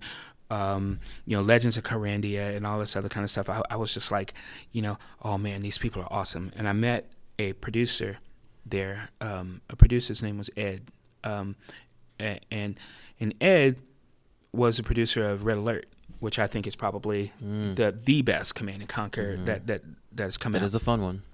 and Ed was Ed was awesome because yes, I was you know this designer and PR director at at White Wolf, but it was clear that I knew games, and um, and I said, look, Ed, like I really want to do this. I mean, I would love to be at Westwood Studios, but you know, I, I feel like I need to step my game up before I get you know uh, big time like that. Um, and it's funny because at the time, like I had already gotten two job offers from Richard Garriott. Mm. It was Lord British back, uh, and I, I was scared to death to go to Origin or EA to work on Ultima, you know, and that's where I met Rich Garriott. I met Warren Spector, and I just felt like those guys are big time. I can't even I can't even imagine being in that particular scenario. Mm-hmm. And so I ran from that. But you know, and I asked Ed. I said, Ed, I really want to do this. Tell me how. And Ed, successful game producer, mm-hmm. right, made you know a game that I to this day I think is the bomb. And I said, you know, how can I be down? And he just straight up took several hours of his day walked me through my resume and said I would highlight X, Y, and Z. So, you know, so you could do this, right?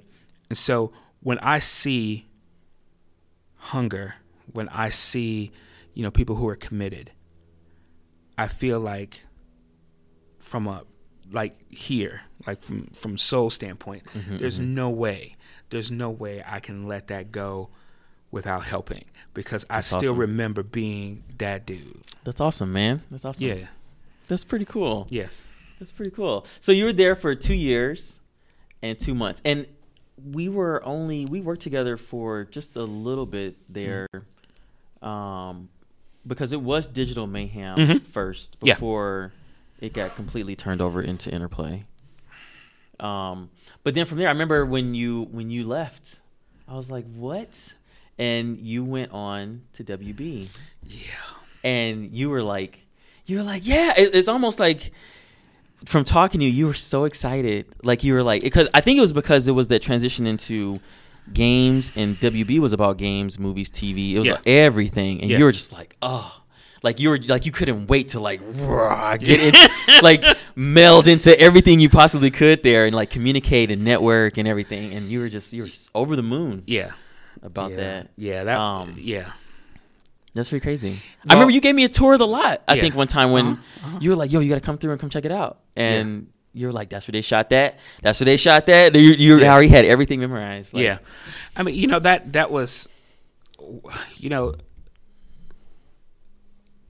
the time at Warner Brothers was it was like rock star moments man well from me looking in at you yeah. You it's know, like you elevate you got kind of got elevated because you could see the desire and passion in you exuding of like you're like it was like you like i made it i'm here you know you, you were still Yeah. new there but that's Yeah. how it came across Well, I mean that was the case. Yeah. Um, but the the funny part was is like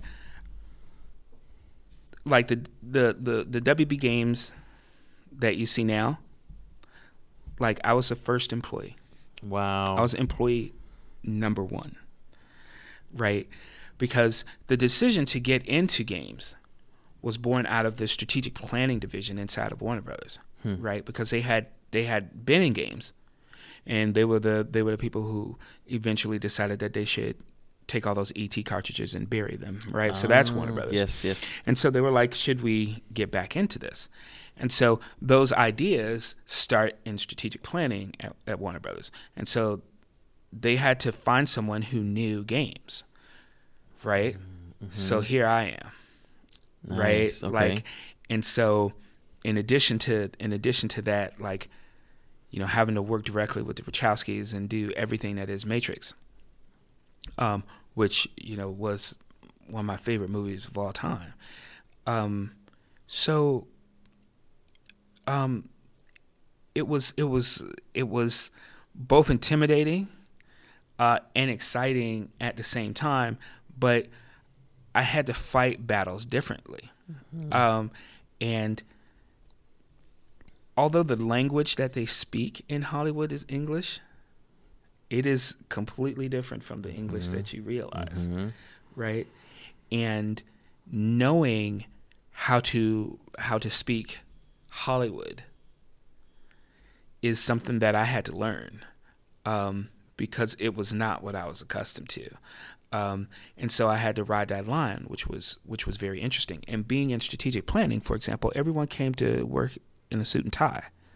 I had yeah your outfit your attire did change i remember you dressing up more Yeah. and stuff like that and and, and, and the funny but you're part, in their element well, yeah. So, the, well, the funny part was, it's like, yeah. So I have to come to work. I have to wear this, you know, these suits and these ties and, and, and all this other kinds of stuff. And I remember this, like, I the the first day I went to go see the Wachowskis, and then you know I came in there with a suit and tie, and they're like, you know, and you know it was sort of like this. It, it was crazy because I'm, I'm I'm sitting here reading like the Matrix sequels, mm-hmm. right?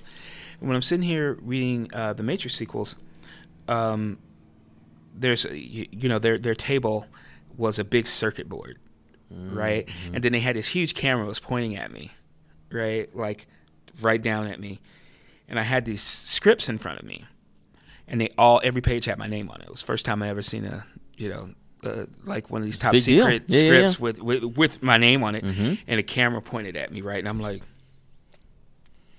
you know, and it's funny. I'm I'm reading it. I'm like, oh my god, I can't believe I'm actually reading the Matrix sequels.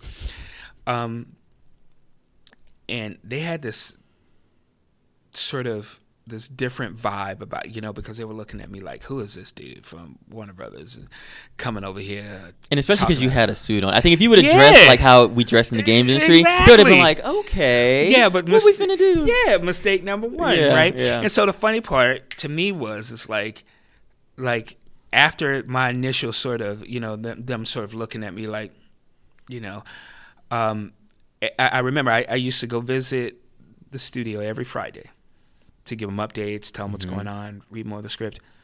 I felt like Batman because, you know, I, I, I look to my left, I look to my right at Warner Brothers. I go into the bathroom, I take off my suit and tie, put on ripped jeans, like put in the earrings, and I, you know, had this still nose ring at the time, and That's so on and so forth. And you know, and then I'd be like, oh, it's me, you know. And then I go to see them, and eventually they got to the point where they they, they loosened up, and I said, you know, you don't understand. Like you you caught me in my Bruce Wayne outfit, you know. Like you know, I don't That's usually awesome. I don't usually get down like that, you Yeah, know. yeah. So, and yeah, so so working at working at Warner Brothers taught me like the film biz, right? Like how people how people talk, like how uh, in a meeting it's funny to not hear what people say, but hear what people don't say. Like, what didn't they say, right? Um, and you grow. Um, and so, yeah, so going from uh, Warner to, you know, to going to um, Sigil, for example, which was, which was, you know, these were these were guys from from um that did old EverQuest. Mm-hmm. You're working on Um, Vanguard there, right? Yeah, and um, look, Well, You were oversight on design and code. yeah. Okay. So you, even as a senior producer here, you still went back into Well, uh, the team was fundamentals of. well. The team's huge, okay. right? okay. So I wasn't the only producer. Oh, okay. Um, and you know, being on being on a development level, um, you know, you you have to have like the the Vanguard team was over 150 people. Okay, you just can't have one producer, right? So we so so basically, you know, production split up into several different groups, and so I I was design producer and you know code producer. Um, that taught me uh, Vanguard taught me a lot about patience okay. right? Um, you know, the, the team in particular, um, because they just made EverQuest, so you couldn't tell them shit, right? Like, They were coming from a win, so they you had know, a little cloud about them. yeah, you know what I'm saying? Yeah. And um, and at the time, you know, I've I've been in the business for about 15 years. Okay. um, and because I've been in the business for about 15 years, um, I had gained a healthy respect for things that have happened before me. There have been several games that I have tried to emulate, didn't do well, and learn from them. Um, and so when I saw people making these mistakes, I wanted to keep them from making the mistakes, but it's smart people that I found that you had to manage smart people differently. Mm-hmm. Mm-hmm. Um, and to be honest, I think I, uh, you know, I think I, I feel like I made some mistakes at at at at Sigil where I, I wouldn't make today. Um, and it was it was how I deal with smart people. Mm. Um, because I feel like when you're really smart, no one can tell you shit. But there's a difference from being there's a difference in between being smart and being wise. Right? Smart you can look at a you can look at a gas stove and say that's hot. That's hot. I shouldn't touch it. Wise is looking at that same gas stove, taking a look at your hand where you've been burned several times and say, It's hot. I know it's hot because I've touched it and I'm not going to do that. Right? And so what's the what's the fundamental difference there? The fundamental difference is is that I think that um, you know when you're when you're making something that's creative and technical, usually you're usually you're trying to do things that people have never done before. So there's not a there's not a decent roadmap there unless you've gone through that you know that process Right. several times, right? So that's the that's the touching of the that's the touching of the fire, right? Um, smart people will go, well, I mean that fire is technically hot, but you know how hot is it, right? And now a wise person says you better not touch that, but a smart person's like, I'm gonna do it anyway, right? You learn really well from an ass whooping when you're smart, right? Um, so when you're when you're making product, when you're making games, um, you can get it right, but it's the iterative process that ends up taking the time. You, you usually need time to get it right. Like a smart person, a smart person will get it right eventually, right? The question is, how many swings at bat does that smart person have before you know he hits that home run, right? Now a wise person will go, I'm gonna wait for the right pitch. Crack, there it is, right? And so that's the difference. That's the uh, you know the difference is is that if you're trying to get from A to B, right? A, a smart person will get there. A, a, wise person usually get there with less steps, mm-hmm. right? And that only end up saving you money, right? So a lot of the Vanguard people were smart. They just weren't wise. Mm, gotcha. And and I tried to force wisdom when you can't, right? Like yeah. as a producer, and I've learned this and I've used it and, I, and it's and it's been very effective for me. Is I'm not going to stop you from having what I I think is a dumb idea. Hmm. Instead, what I'll do is if I think it's really dumb, I'll speed you on your way to that. Right? To help them see the error in their ways. Or? Well, maybe you, but yeah, or, that's a tricky road. Or mm-hmm. you about to show me something, right? And and so a lot of times at at, at at Sigil, what I would say was, you know, it's funny because I have a lot more experience than you, but I never say that I'm right as mm-hmm. much as I say I strongly suspect. Mm-hmm. Right? Okay. Because I've learned to be dubious is a good thing. Like you know, when when I when I saw Lisa come to my office, for example, uh, and and show us like, hey, here are these index cards, right? And you take these index cards, you turn them to the side, and that we call that tapping. And and you know, and and, and seeing like Magic the Gathering happen at that point, mm-hmm. right? Seeing Sam Houser come, uh, you know, uh, and, and, and, and talk to us about robbing and stealing cars and, and, and being dubious. Mm-hmm. Seeing, you know, having a conversation with Vince about, you know, how a first person shooter is supposed to be, and me saying, no, you can't do that. No, you can't do that. After a while, you need to cut that out. You need to stop thinking that you're right all the time and, mm-hmm. and think that I should allow for the fact that you might be right. Mm-hmm. Okay. So, with that in mind, you tell me what you need to do to get from point A to point B your way, and let's go fast. Mm-hmm. Okay. Because what I want to do is I want you to get to that point, that inflection point where you can say this was either a good move or this wasn't. But because if I keep fighting you, for example, all we're doing is spending money and going nowhere, right? In production, the only bad decision in my mind is no decision because no decision keeps you in this loop mm-hmm. right? Where nothing ever gets done, mm-hmm. right? A bad decision will get you to a bad place, and you can look at each other and go, "How much time we got left? How much time we got left? Let's do something different, yeah. right?" And so for me, um, you know, I, you know, when I when I think about in retrospect, like in you know, Sigil was a crazy place, mm-hmm. you know.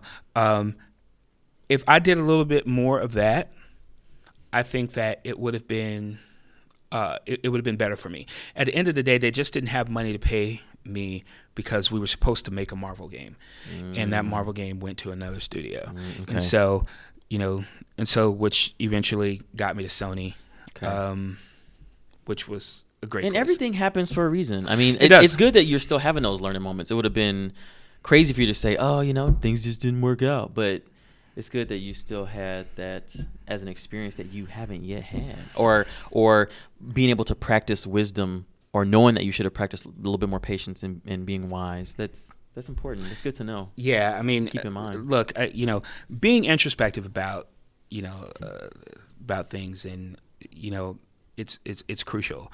And um, i think that in production and in in in particular. Mm-hmm. One of the, and you know, I, I don't know if I would limit it to production, but I'd say making games in in general.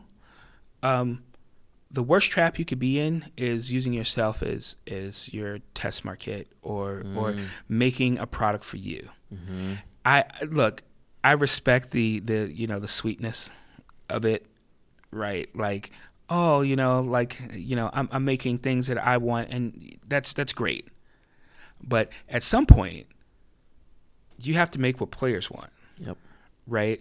Like it's not just about you. And that's a fine line too. It's different to say make what players want and then you iteratively iteratively keep changing your idea and throwing things away. I think that's a fine line. It's a little different than getting feedback from fans and then just gutting your system and trying to make it over. It's about making what as a gamer what you would know is fun and what other people would know is fun based off of like data market there's a lot of stuff that you can pull from as a producer i would think you're looking at a bunch of things well now you are now you are um, back in the day you didn't you didn't have that like mm. you know like having any analytical data. Um, you know, you didn't have that. Like, you know, you had your instincts. Um, Yeah. But but now it's not even a question. I mean, there's so much data that you can pull from uh, from your games now to to tell you like what people are doing, what people aren't doing.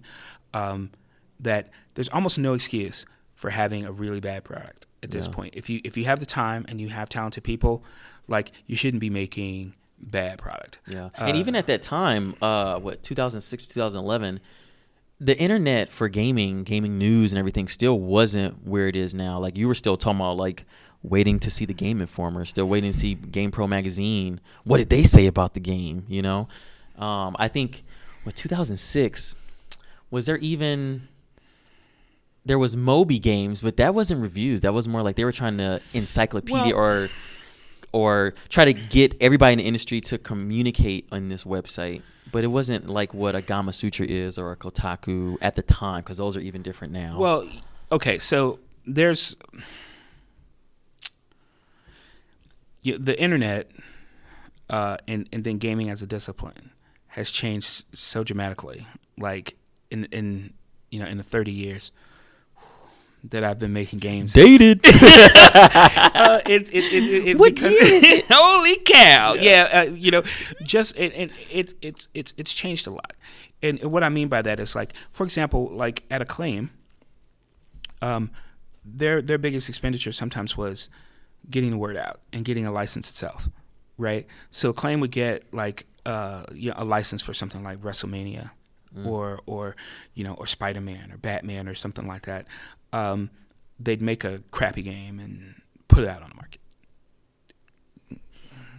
And your mom or your dad would, would buy this game because you like Batman or you like Yeah. you know and, and yeah, it's but- almost like but- the name sold it. Oh, yeah. No matter what, if it was good or bad, they made money hand over fist. Well, who in- in- knew? back in the day? Who knew whether or not it was good or bad? Where were you gonna go? Yeah. Like uh, a lot the of the money's you- been spent. no, Well, no Well, returns. well, it's not. It's, well, it's not just that, but there was no reporting mechanism. Yeah. The, the the best you had, I think, was GamePro. You know, like yeah. you know, like you know, they they'd have those different things, but no one read those things. Mm-hmm. Like it, you know, like no no one who had any buying power. It was your mom or your dad, right? Mm-hmm. And because it was your mom and your dad, they didn't know. All they knew was it like Batman. Yeah. Hit a new Batman. You know, and, and so as as opposed to now, where everybody know your game sucks before it ships. What's that about? Yeah, it's crazy. Right? All It's- the leaks, all the Yeah. E3 leaks, they're doing that even now. right Before next week. right and so and so you know so the point is is that um so so you have that right and then you have uh you know sort of the influence of academia which i'm jealous of to this day you know because it goes back to you know the fact that i didn't want to go to school you know Mm-hmm, um, now i see like all these you know digipen usc DeVry, you know, have all these uh, have like bona fide curriculum for gaming, right? And so I look at some of this stuff and I go, "This is the stuff I did." Like, you know, and and and, and people are like, you know, how did you know this and how did you know that? I said, "No, we just we just messed up. We just messed up until you know we we we we said, eh, eh, yeah, let's not do this anymore. Let's not do that anymore." Mm-hmm. Like. I'm jealous of, of, of students at this point. I'm jealous of students now because they get to make those mistakes in school Yeah. using the same tools that we use When repercussions are not the same as a 10, 20, 50 million dollar budget. Please believe that, Yeah. right? And so, so yeah, so so for me, um, that was you know, so those are the those are the fundamental changes, and and in addition to that, um, you know, making games, online games, uh, in particular, or you know, this this move from making like a discrete product, like, yeah, I made this Batman game, throw it over your shoulder, get working on the next one. I, I worked on this, throw it over your shoulder, work on the next one. No, that's not no game that I, I feel that's top tier doesn't have some sort of live plan nowadays for continuing content for keeping it you know uh, fresh or, or, or, or whatever Yeah, especially with that new what Strata, Strata. I think I'm Stadia. Stadia. Yeah, what do you think about that, man? oh my god Did, uh, did they not see OnLive crash and burn? And I was an OnLive patriot. I, I I got that. I had the controller, and it was fun. But it just internet bandwidth wasn't where it needed to be for that to be successful in my eyes. Uh-huh. But what are what are they doing, man? Man, What do you think about that? Stadia? And they pushing it hard, dude. I was on it- okay, YouTube. I was on YouTube browsing. All right. All I had was Stadia ads and like, you want to be a founder? Buy this, and you get the black controller, or you get that, that midnight blue or something. What, what do I think of Stadia? Yeah. You never know. We all right, like you just said, we don't want to burn bridges. No. it's not about No, saying anything no, bad, but I just want to, as a gamer, you know, no, like, no, like- what you think like- about what you think about the Stadia Man. thing coming out? Okay, so I knew about Stadia like a year and a half ago, Oh man. right? Okay. Um, and I remember, I remember actually being at at GameTek, and um, and we had this thing. It was called GameTek Cinema, and it was this it was this way of streaming, uh, you know, content from a CD Mm. to your to your computer, so that you could see movies.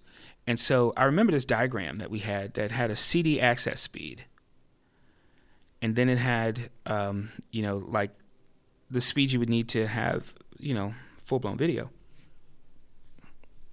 And this is the time when you had like CD, uh, you know, CD-ROMs that were like two times speed, three times speed, four times speed, right? And so that's you know, that's that's what we're dealing with. And and I remember that going, man, if these transfer rates get good, man, we could do some crazy stuff, right? Like then, like you know, you could have nice looking movies and all this other kind of stuff. So, so fast forward to now, we're looking at the transfer of data from anywhere to you. On any device. That's on any whole- device. Yeah. so fast that you get 4K 5.1 uh, you know audio. Um it is is close to you know uh, a virus that is beneficial that I have ever seen.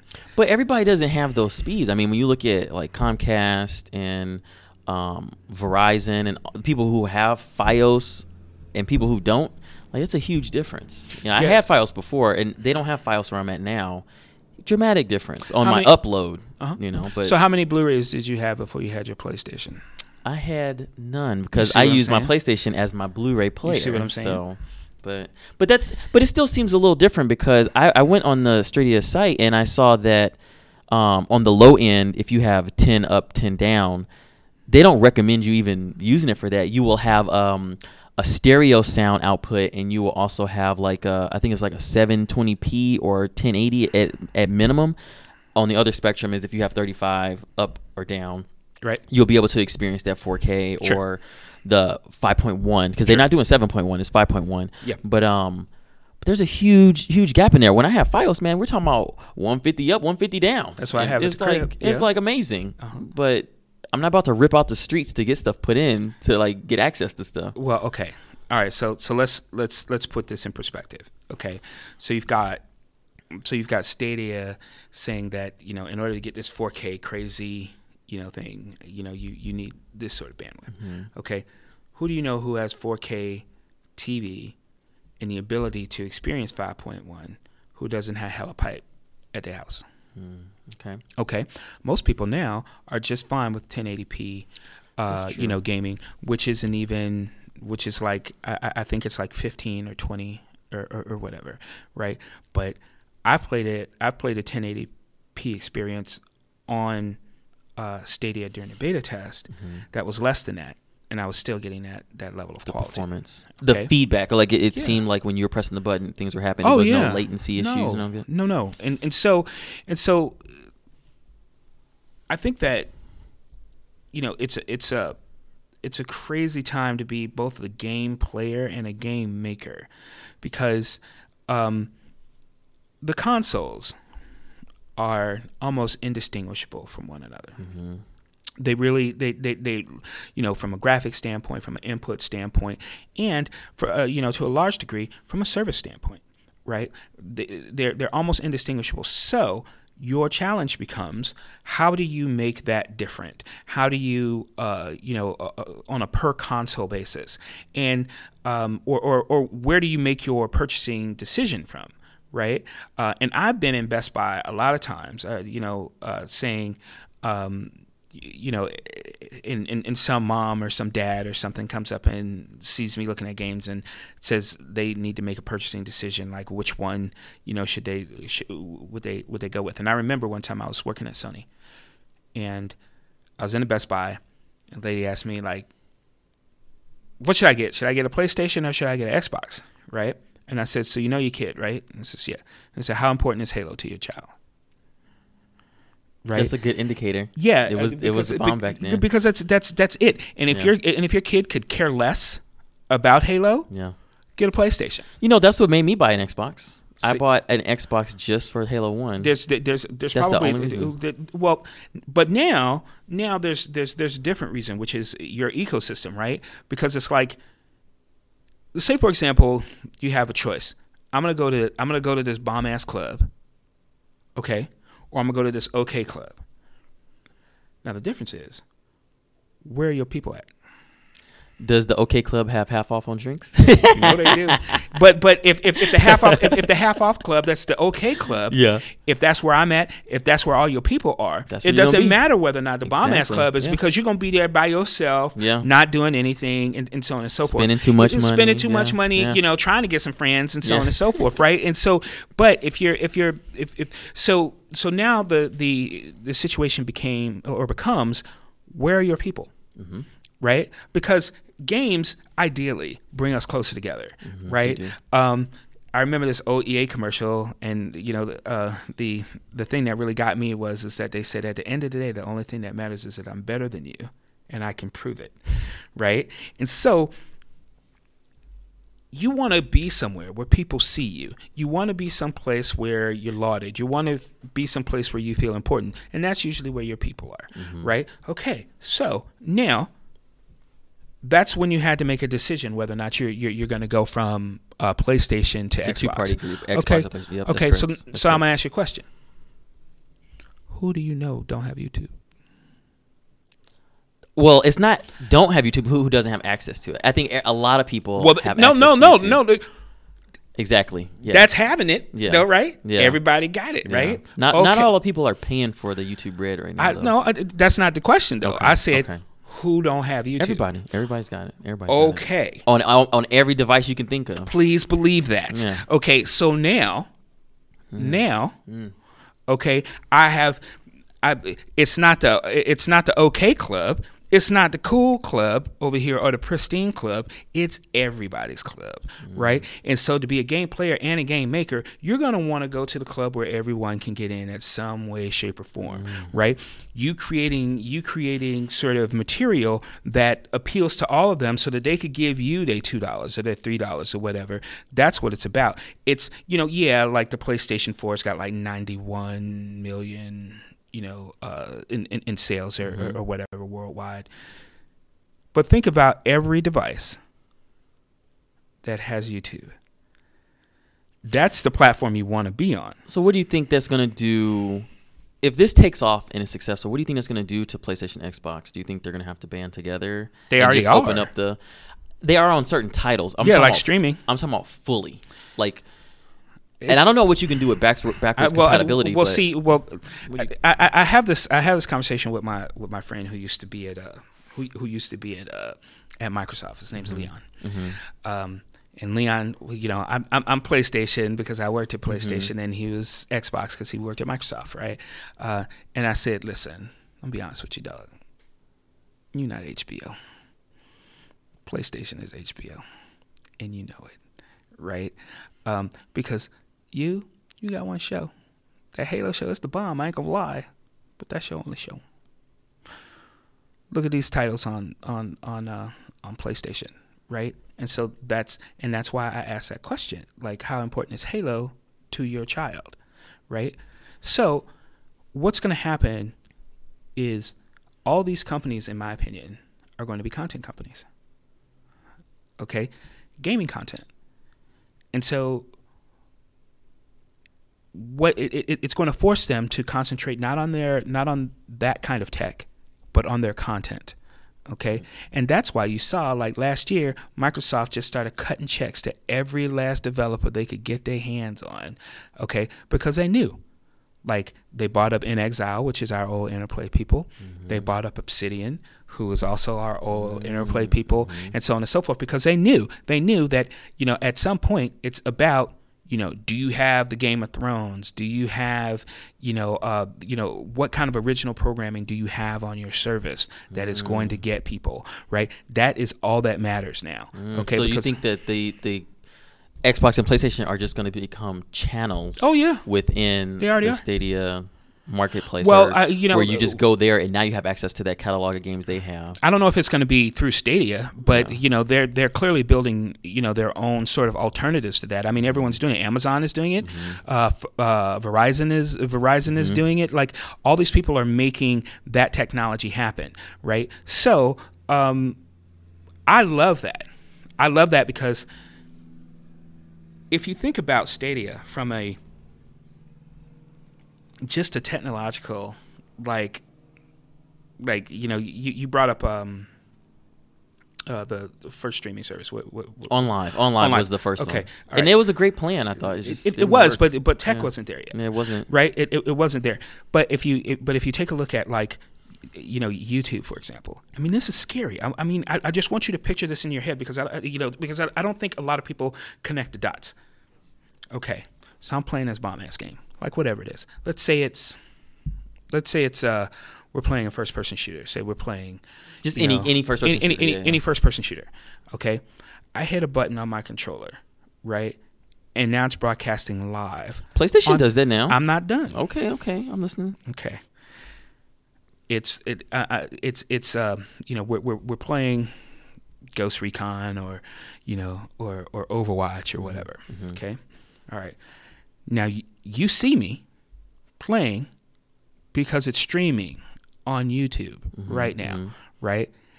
And I call you and I go, yo, man, you need to get in on this.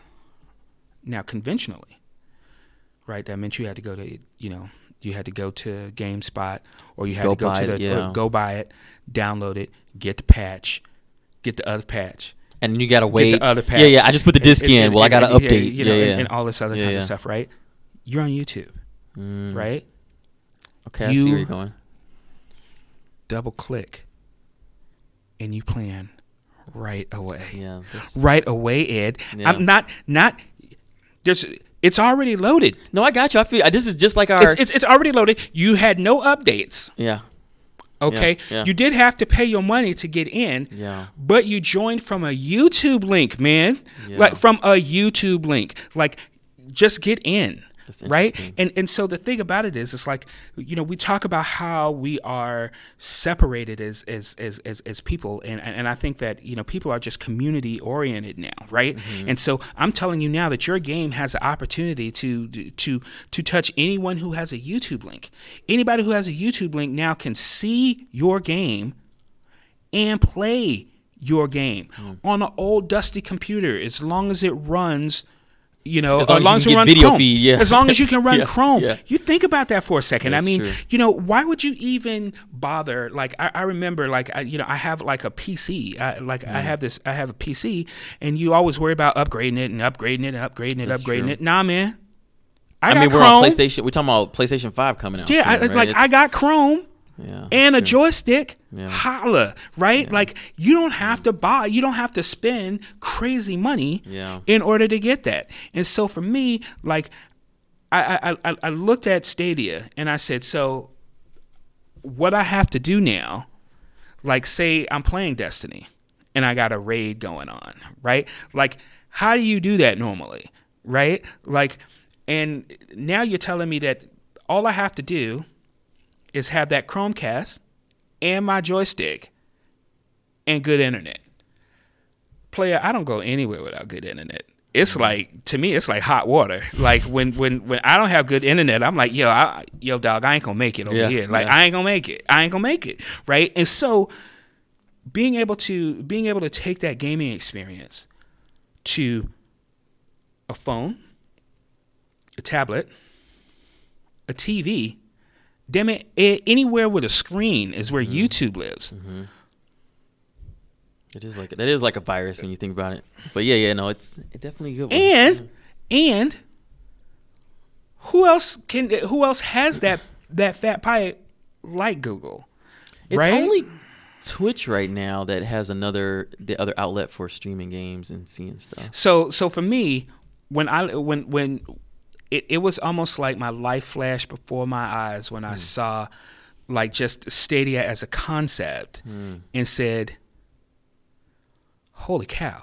Like this literally changes everything. It's gonna be weird, I, I feel, because um, you won't have to drop like twelve hundred dollars on like a new console with an extra joystick, at least a game or two to play. Yep.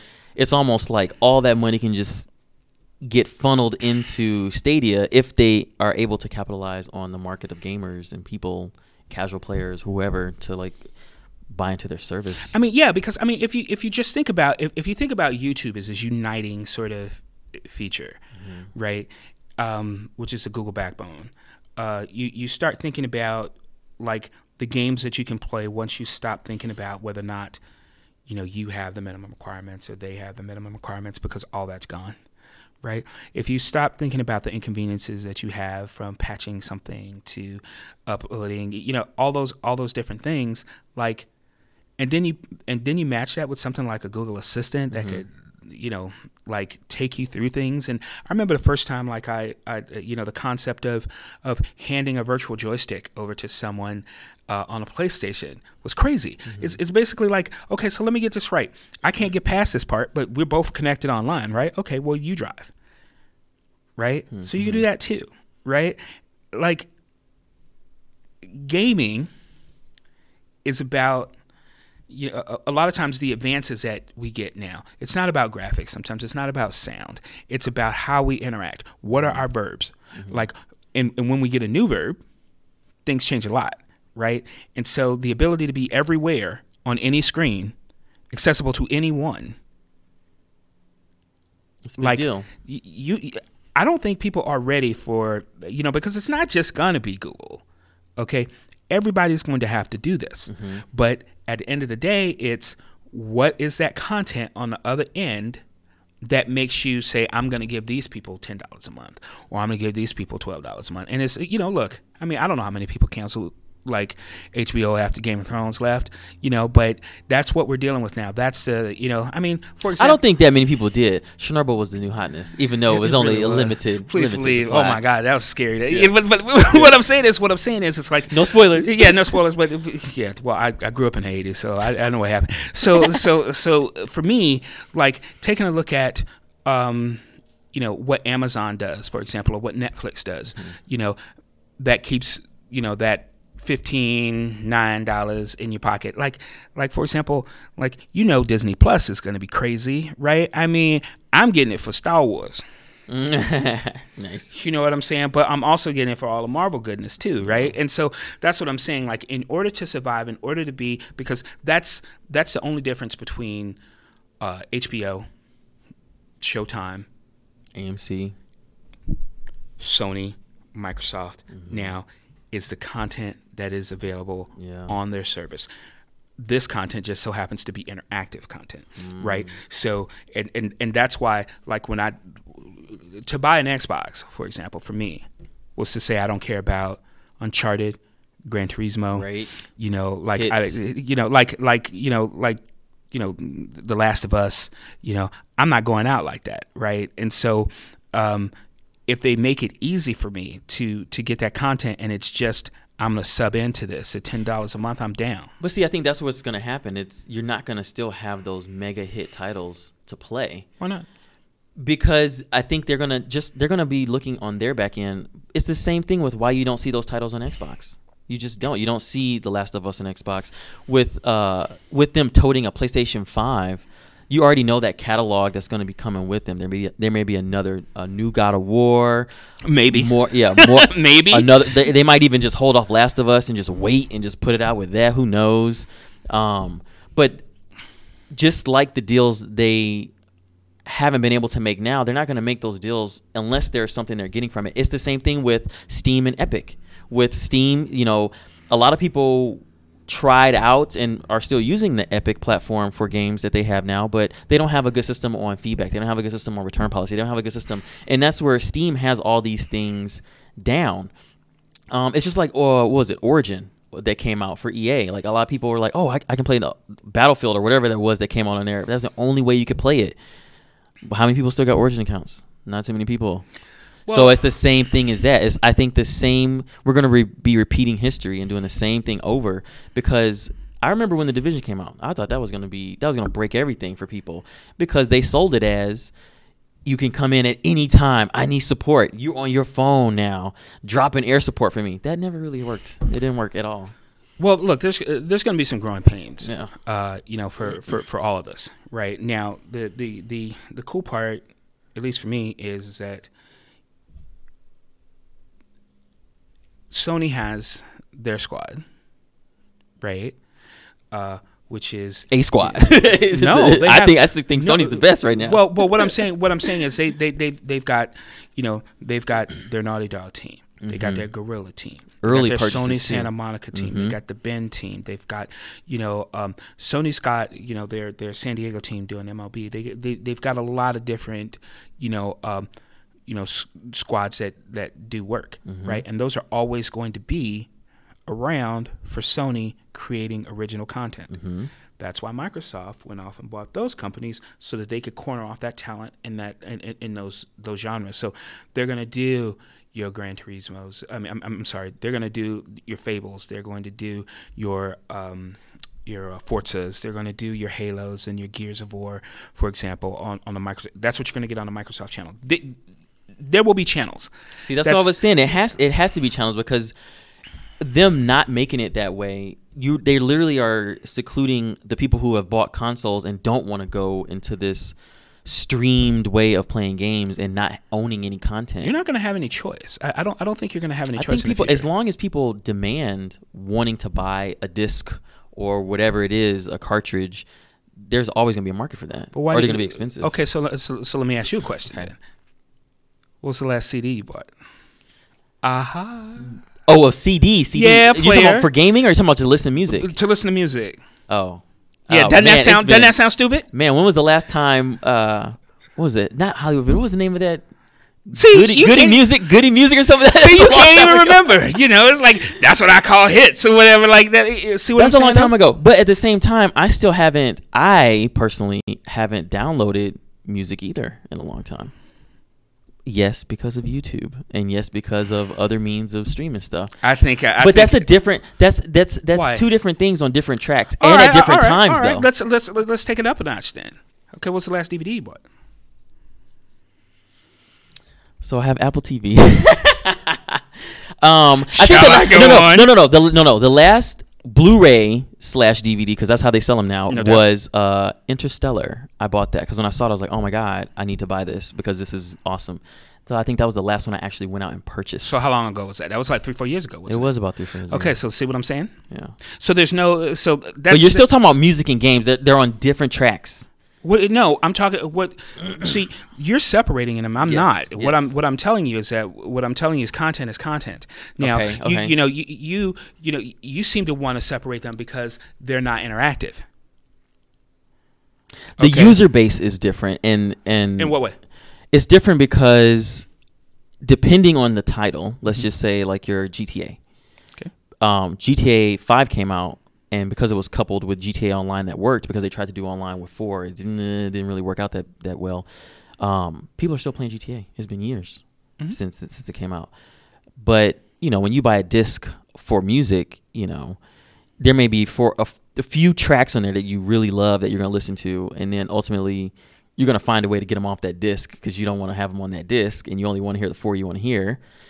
Um, it's different. It's totally different. You think it's different, but I- it's not. And I give you a perfect example. Like, Okay. like, okay, so how many Apple TVs do you have? Uh, just just the one. Just and the it was a gift. Okay. So I didn't even buy it. Yeah, but it's so. still play. it- Come on now. Come on. okay, Blessings. Okay. Blessings what, I, blessings. what, what I'm saying is Yeah, this. yeah. What I'm saying is, okay, so I got the first, no, the second generation, either the second or third generation Apple TV, hmm right? And I'm talking about the box. I'm not talking about a Yeah. television. Okay, okay. Fine. Okay, so so I got the Apple TV. Okay. Then I mean, I have a whole case of I, I have about four or five hundred Blu-rays. Mm. You see what I'm saying? Why? Why you why why did you buy so many Blu-rays? Because the streaming wasn't a thing when I was buying these Blu-rays. Mm, okay. And I, you know that used to be a thing. I, I remember like going to, you know, Best Buy on a Tuesday. Oh yeah, new You know, content that comes was- out. new yes, content yes, came out. Everybody saving their checks. It, you know, yeah, and then you just go and you just, you know, and I that's what I did, Okay. right? Okay, don't nobody do that now because Mm-hmm. That's when you know. As a matter of fact, it's like, man, it's on iTunes. You know, now iTunes gives me like a, a, a heads up when my, you know, when when the movie's out because I pre-ordered it or whatever. It's right there, Mm-hmm. right? I don't have to stand in line anymore. I don't have to do any of those things anymore, right? It, it- that that content is right there for me, right? And I've and and and so especially when you start talking about games in particular, you start talking about games in particular, like you know, like the resale market is just stupid, right? And and it just I, I think it it doesn't allow people to fully realize like you know the you know the what their games are actually doing out in the market. But when there's no physical thing to return, you can keep all that money. You see what I'm saying? And people actually start seeing what games are, what games are worth, or or, or what they do. So, um, and and I remember this. I remember this like it was yesterday. Like, uh, you know, me being mad at at um at games in particular because I go, you know, sixty dollars is is is is not a high price to pay for a dope game, mm-hmm. but it's a real high price to pay for a shitty one. Mm-hmm. Right? yeah, you're talking about those four-hour experiences over like the Zelda 50 plus hours. Well, not, I'm not even talking about hours. I'm just talking about the experience itself. Oh, okay, just the right, just the overall experience. Okay. Like if I feel like I got robbed because I spent my sixty dollars on Yeah. some garbage. Yeah, yeah. Right. Or maybe a concept that I didn't know anything about, and I said, "We've got to, you know." I, and I remember actually when some games would come out, and this was back in the day when they were like nineteen dollars or you know or, or something like that. And, I, and, the first thing I'd be like, "What's wrong with that game? Like, why is it Ah, twenty yeah, dollars? yeah. Right? Hmm. Val- it's in the value bin. What's yeah, like what's, what's or it just came out and it's twenty bucks, and I'm like, something ain't right. You know, like that game's like, you know, and I and I was like, there's got to be some way that you know, like, how can we get experimentation back into gaming, right? And that's free to play, right? Uh, premium, you know, uh, premium sort of, you know, experiences and, and, and things of that nature. And so that's how gaming has changed. Our uh, being at Sony, for example, and then going to, uh, I remember like just trying to get a game greenlit at Sony Different process. Man like it's not even a different process as much as it is like a frustrating process because once again talking about their squads right? So you go hey man i want to make a i want to make a driving game. And they go better than gran turismo? Oh okay. Um i want to make an adventure game. Better than uncharted? You know damn. Um i want to make uh, a sport game better than the mlb the show. You see what i'm saying? So you're in this situation where they had almost everything all locked you know? Um and, and because of that it was hard to get something greenlit at sony. So you get the playstation network right? And they say instead of 20 million you know 40 million or, or whatever to make a game here's a you know here's one or two. Make a simple game we'll distribute it even for 10 bucks or for free or whatever. See what people think. And if it's dope you take that and you build on it and you build on it and you build on it. And then now all of a sudden there's a there's an indie side that you can test concepts. Hmm.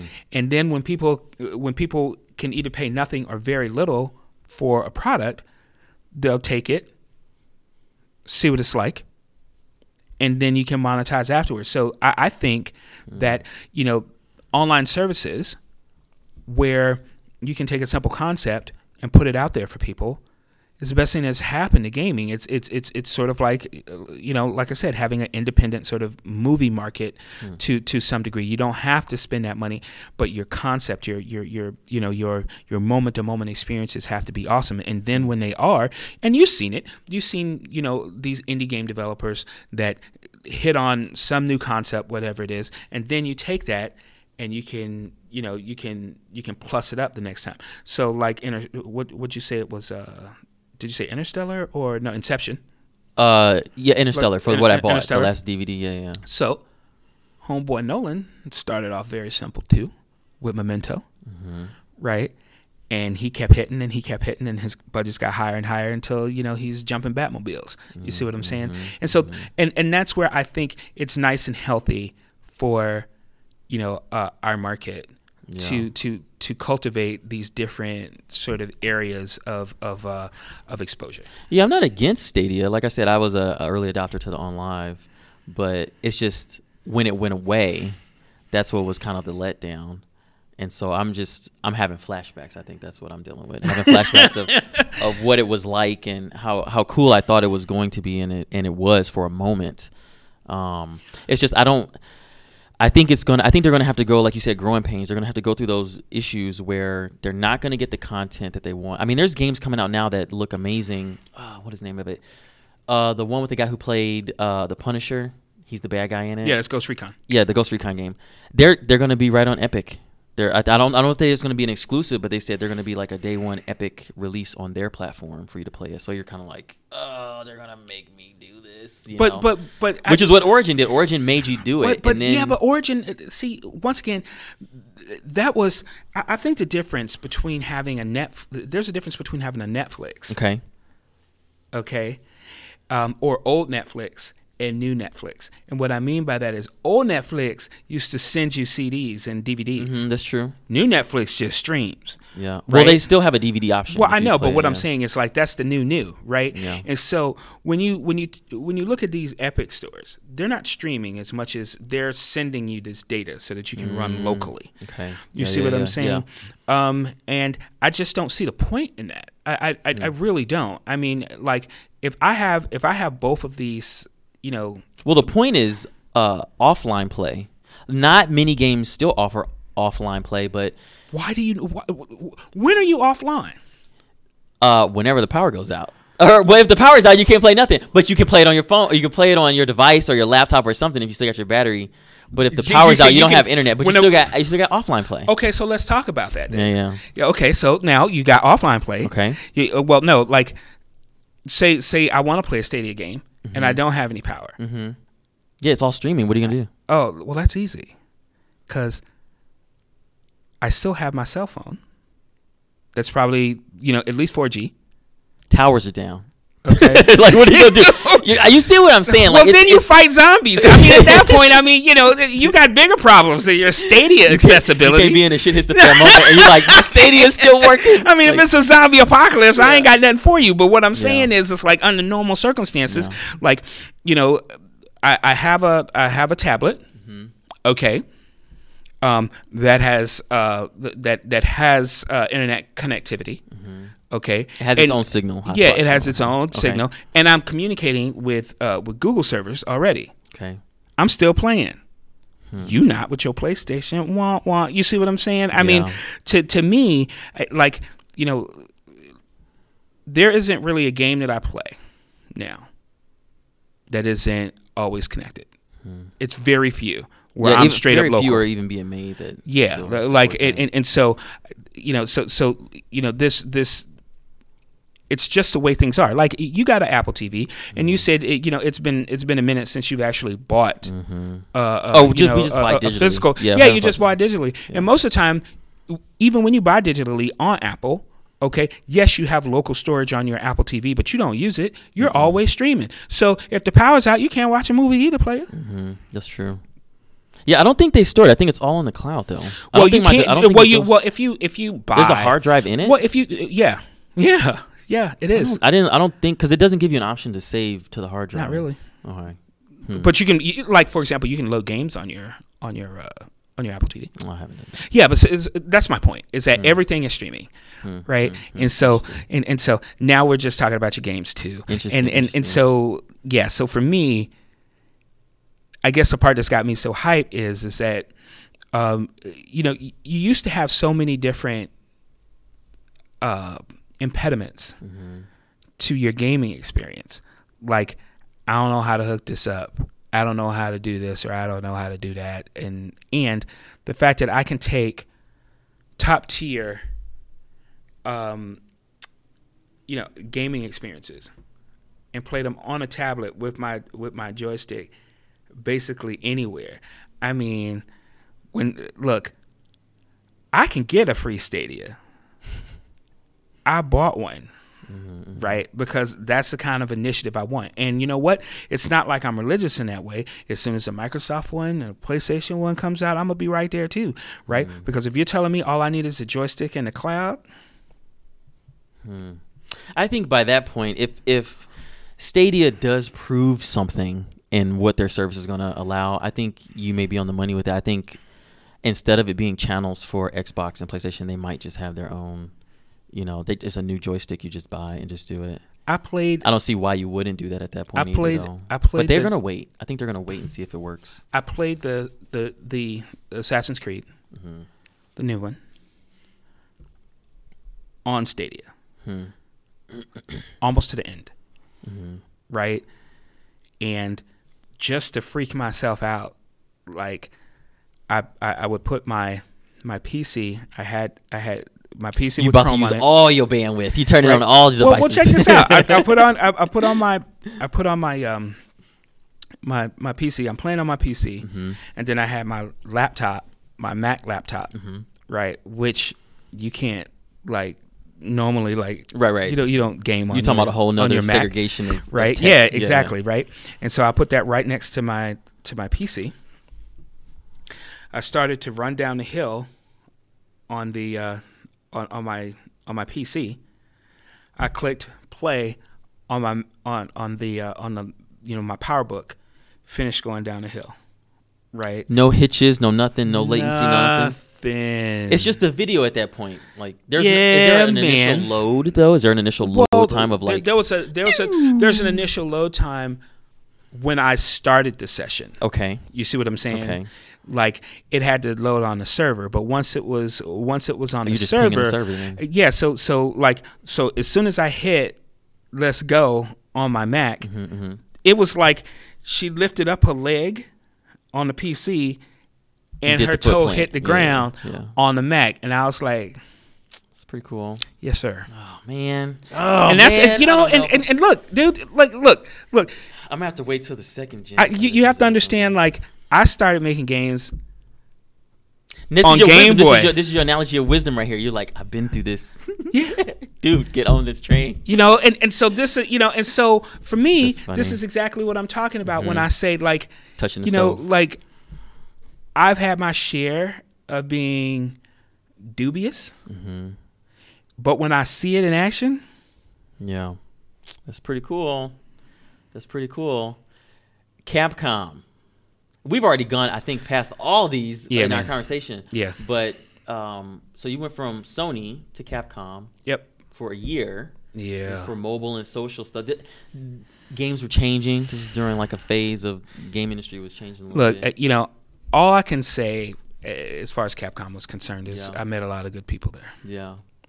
From Capcom, you went to director. So you went out of the producer just the t- was doing some startups for uh, okay. for for a minute you know okay. w- like you know and, and I still think it's it's pretty prime we you know uh, a couple of my friends we were like contested yeah let's let's you know is is is gambling a thing mm, okay um, and I still think it is yeah um um there's too many laws. Yeah, it's a lot of laws, and yeah. you know, state lines and all that other kinds yeah. of stuff. But we're gonna get there, and yeah. and I might be gambling with crypto.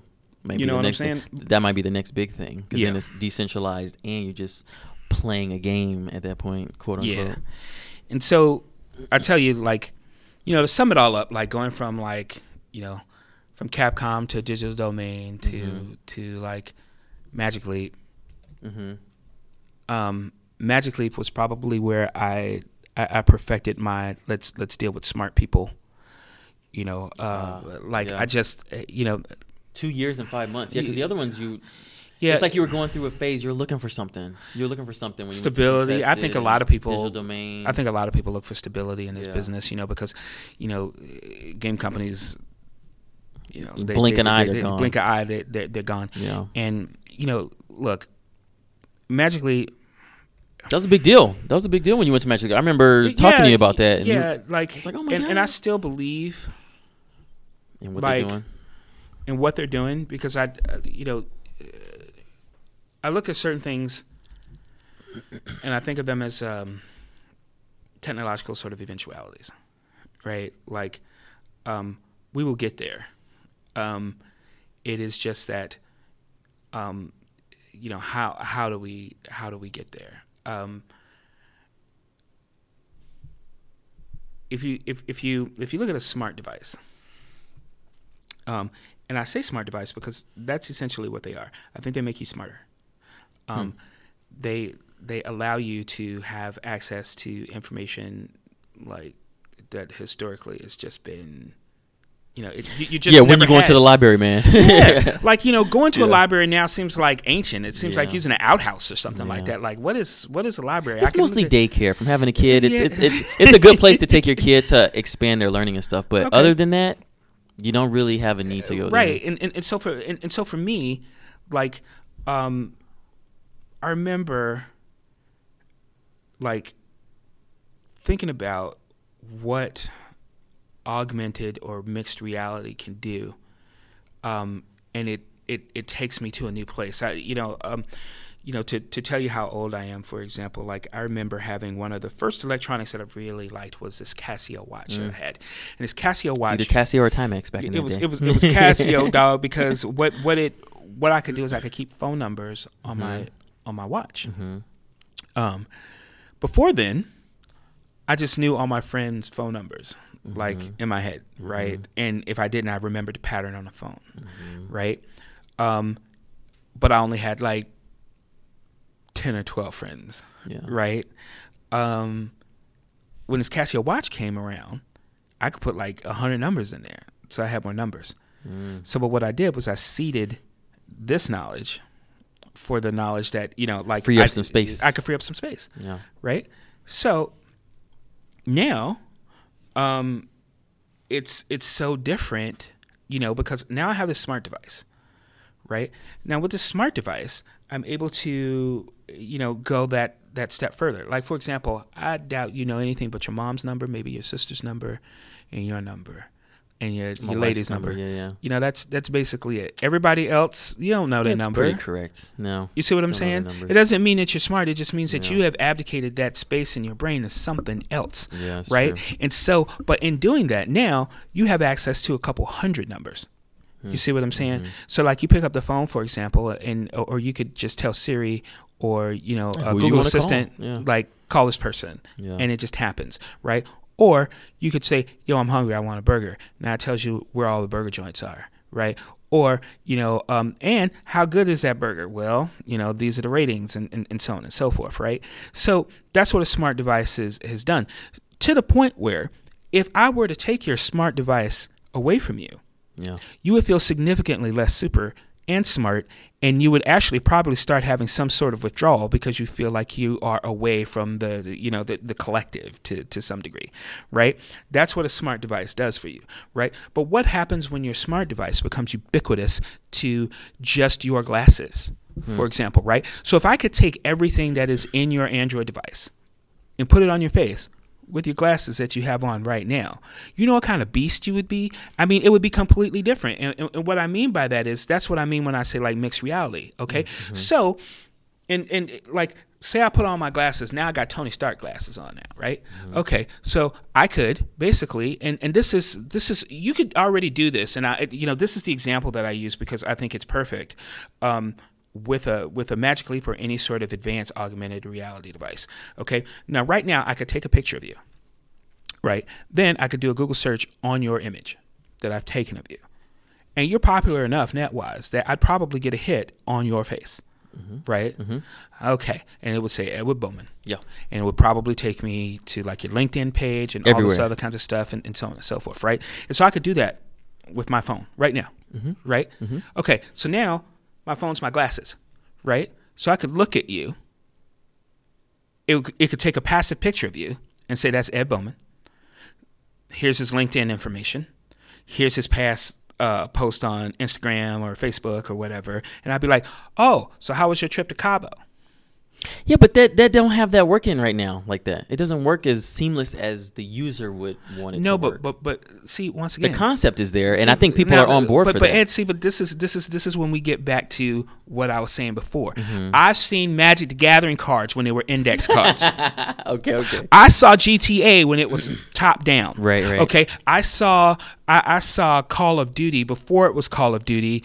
You, you see what I'm saying? Yeah. And so, you know, we are in technology. We are we we need to be better than that. We, you know, it's a, it's a lot of times it's not about chasing a trend. It's about creating a trend, right? And so when you can see technology, when you can see like the ramifications, you know, five, ten years down the road, get on because we're the people who build it, right? And so what I'm telling you is is that yes, right now, like if you look at a Magic Leap device, it has these big sort of you know mm-hmm. goggles, and it has like this you know this a this case. battery pack Yeah, yeah, yeah, but yeah. but but look at look at how your old iPods used to look.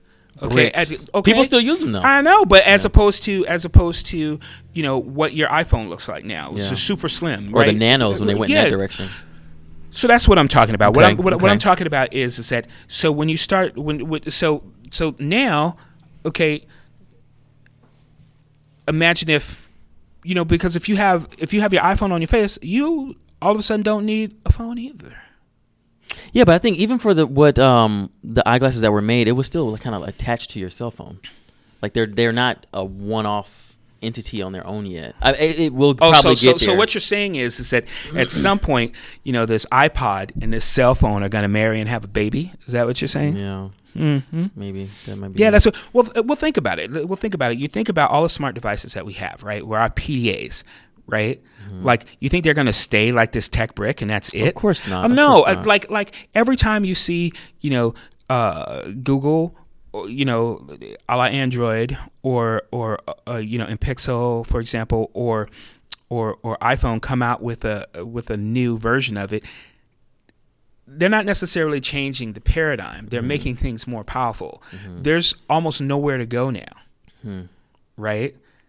And so that's why wearable technology, you know, is is is the new hotness, at least in my opinion, right? Yeah. Because you know, I mean, once again, say I take my phone out, right? Now I've got uh, you know optical character reading that I could take my phone and I can hold it up against uh, something that's in Spanish, and then it'll Yeah, tell yeah, me what it is is in that. English, Mhm. right? What if that's on your glasses? Yeah, that'd be cool. You see what I'm saying? So what I'm saying is, it's like wearable technology and doing, uh, you know, technology that um, sort of enhances reality.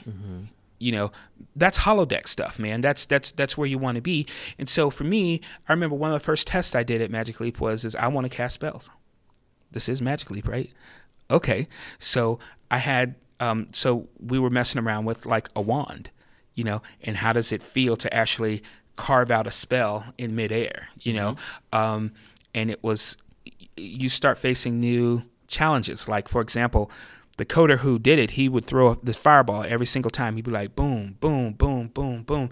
And I'd be like, every time I threw the fireball, though it went behind me, and I didn't understand why. And it was because um, he made he made the fireball stick to the end of your wand, right? And to get it off, you sort of flicked it off. But I was doing this, Mm-hmm. right? I was doing that, and so what what happened was is you now you started to you started to have different once again verbs data. verbs that you could use differently, right? Um, if you were interacting with things, okay. Now even those interactions became different.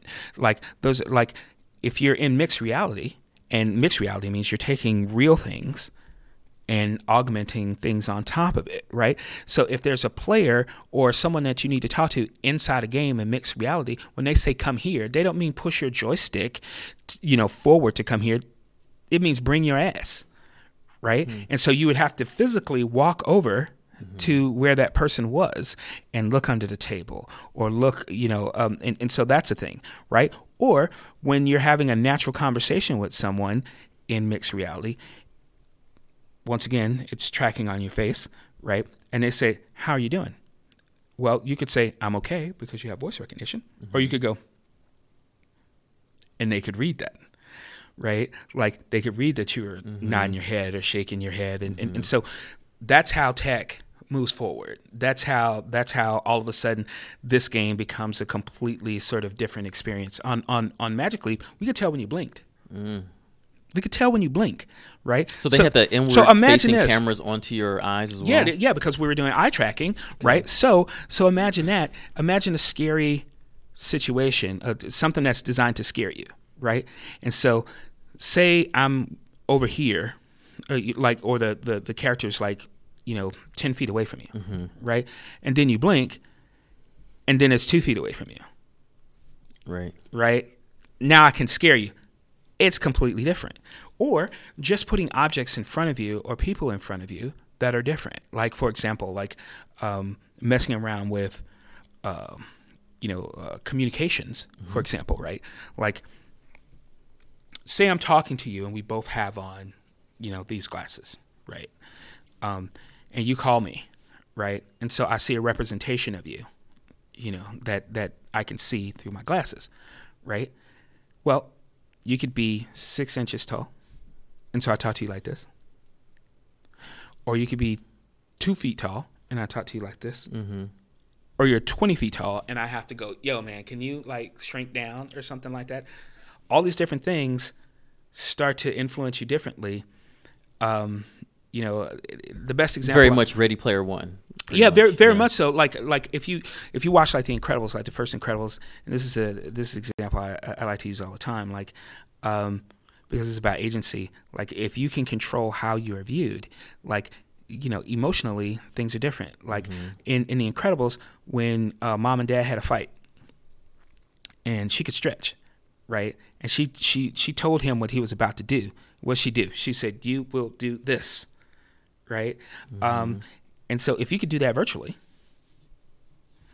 like things change. And so, I, I, you know, so so so from a design standpoint, um, I I don't know whether or not Magic Leap is going to you know Yeah, yeah, uh, yeah. succeed or fail, but what I do know, They're testing the waters. well, not just that.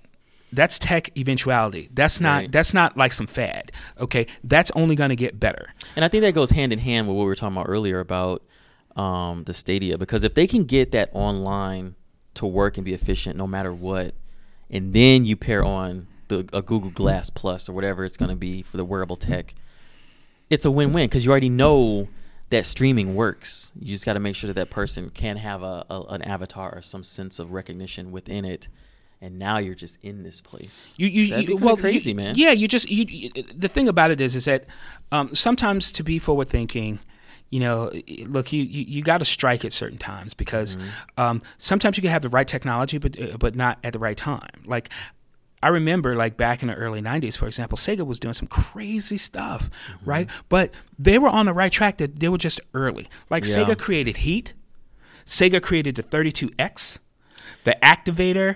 You, you see what I'm saying? So yeah, they the- they were they went to they were they it's like they had the idea, but then they went doof and went vast with it, and they didn't focus. Well, it, it, it's, it's, it's not just that, but conventional wisdom said you don't like you don't you don't split your market by coming up with these different devices that's to add on, right? Like you don't do that, and but but They're trying do, to prolong the longevity but- of the Genesis. Yeah, but but but think about it. But think about it now, right?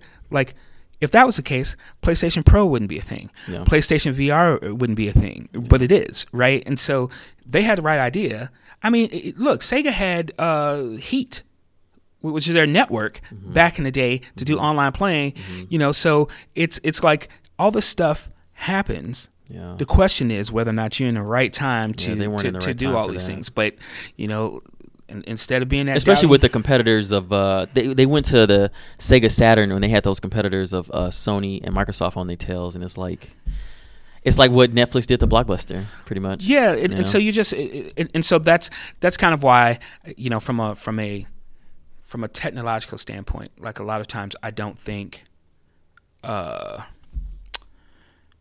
eh, you know, this will never work at that. You know, I just Mhm. go, I don't know. Let's let, let's see. let's see where this goes. yeah, that's interesting. That's interesting.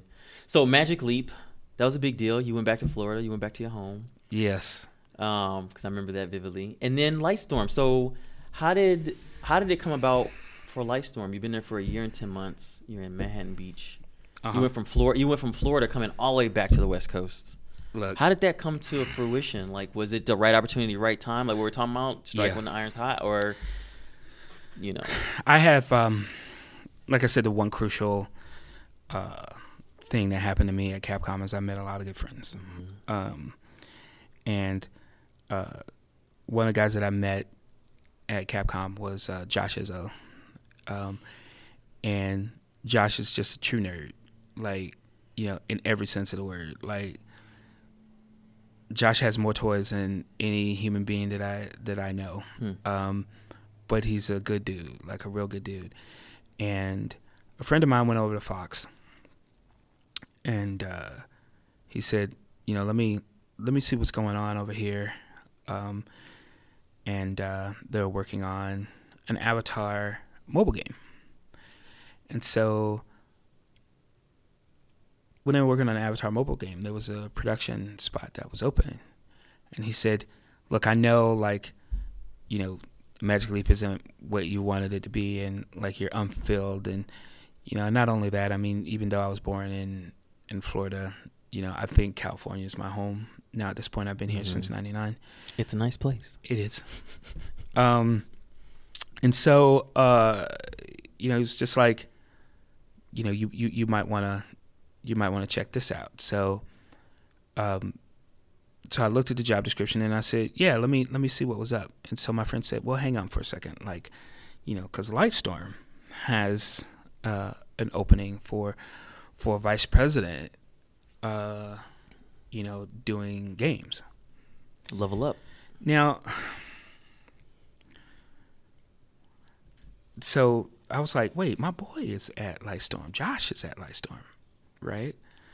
Um, well, let me call him and and and and, and see what they do. So, you know, I sat and I thought about this for a minute before I before I made the call, because I I liken it to being me going from being a designer to producer. Um,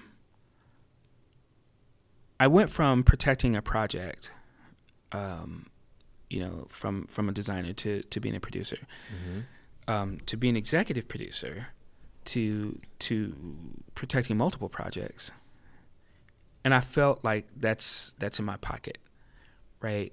Um, and you know, a lot of people have heard the Peter Principle uh, you know, uh, phrase, which is you're promoted to your level of incompetence, right? Hmm. And I felt like I'm comfortable in a production spot in the upper echelon of production, um, you know, because I have a lot to teach, but you know, I, I- could stay here and chill.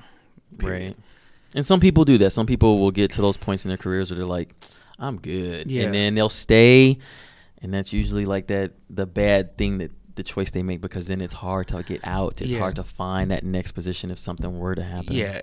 So So that's good. That's good. You so you this was a calling, much like what you experienced yeah, before. but it, it was it was it was reluctant though, it, because there's there's something to making games, making product that's attractive, even though it's not physical, right? Like, you know, I feel like I, I make stuff, Mhm. right? And I always viewed vice presidents as people that just don't make stuff, don't Hmm. know how to make stuff right. and just hand over bad decisions that kind of, you know, screw up whole projects or companies and, and so on and so Well, forth. Well, that that's because some people who go into vice president roles, some of them are like, "Oh, I used to work at Kraft, and now I'm over here as vice president." You, As opposed to like you went, you went up the ranks like Yeah. big time within the industry Yeah. until you got to this point. So it's a little different. It's a It little is, different. is it is a little different, but now I saw that that that mode switch or that change um, that that I had to make from being a designer to being a producer Mhm. is, you know, uh, do I want to do this? And there was a fair amount of fear because I'm like, uh, you know, what if I'm not good at this?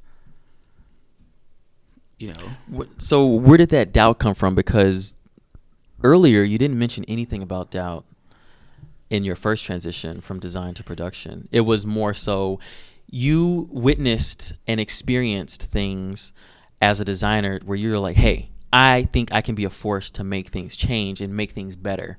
There was no doubt. There This was no doubt in your mind. This answer might be five minutes. Okay, that's fine, but I, but you see what I'm saying, right? There was a there's a even Yeah. though it's comparable to the, Sure. Sure. it's different. So what what caused you to have doubt uh, in this experience? Um,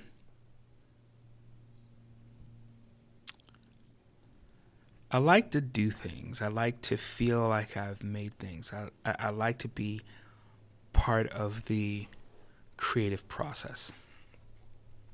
And I've been doing so since I was in fifth grade. Um, so uh, I was um, the first week I was at Magic Leap. Um, I um I had to go to New Zealand to Weta Mm-hmm. um, because we had a we had a project called Dr. Grordbort's um, that I was helping them gamify or or whatever, um, and so so I'm so I go to New Zealand, and the crazy part was is that you know because of my position in the company, I got to fly first class to to uh, you know to New Zealand, which you know should be experienced as crazy. Uh, so I get there, uh, and you know, to go to Weta, the first thing you see are, are the trolls from the the, the Hobbit, the the petrified uh, trolls, and and and you're like, man, this is crazy, right? Like, I'm at Weta, right? And so they take you on this tour in Weta. And so I, I'm I'm in the bowels of of, of Weta. Uh, and uh, I'm in this room. It's the Master Armorer's room. Uh, I'm sorry, the uh, the weaponsmith, Master Weaponsmith. Uh, you can't take pictures in there, Hmm. uh, but he makes weapons. Mm-hmm.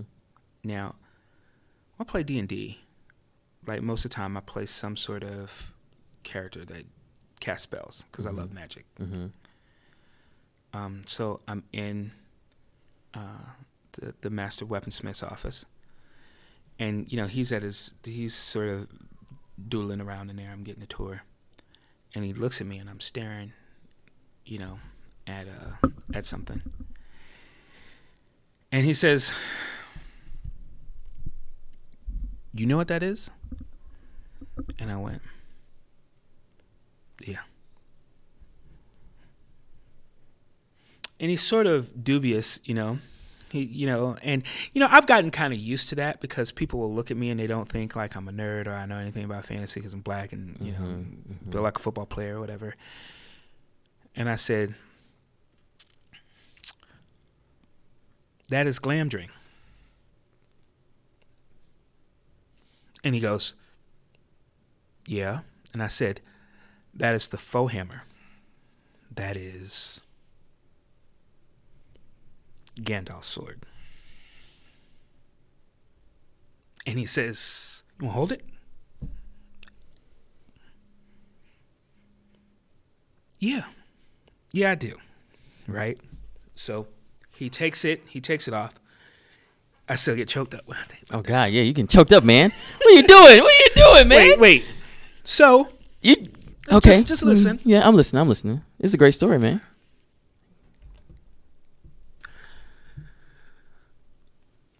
so now I'm 40 something, right? Um, and I'm holding Gandalf's sword. Dream come true. And I think Holy shit, how did I get here?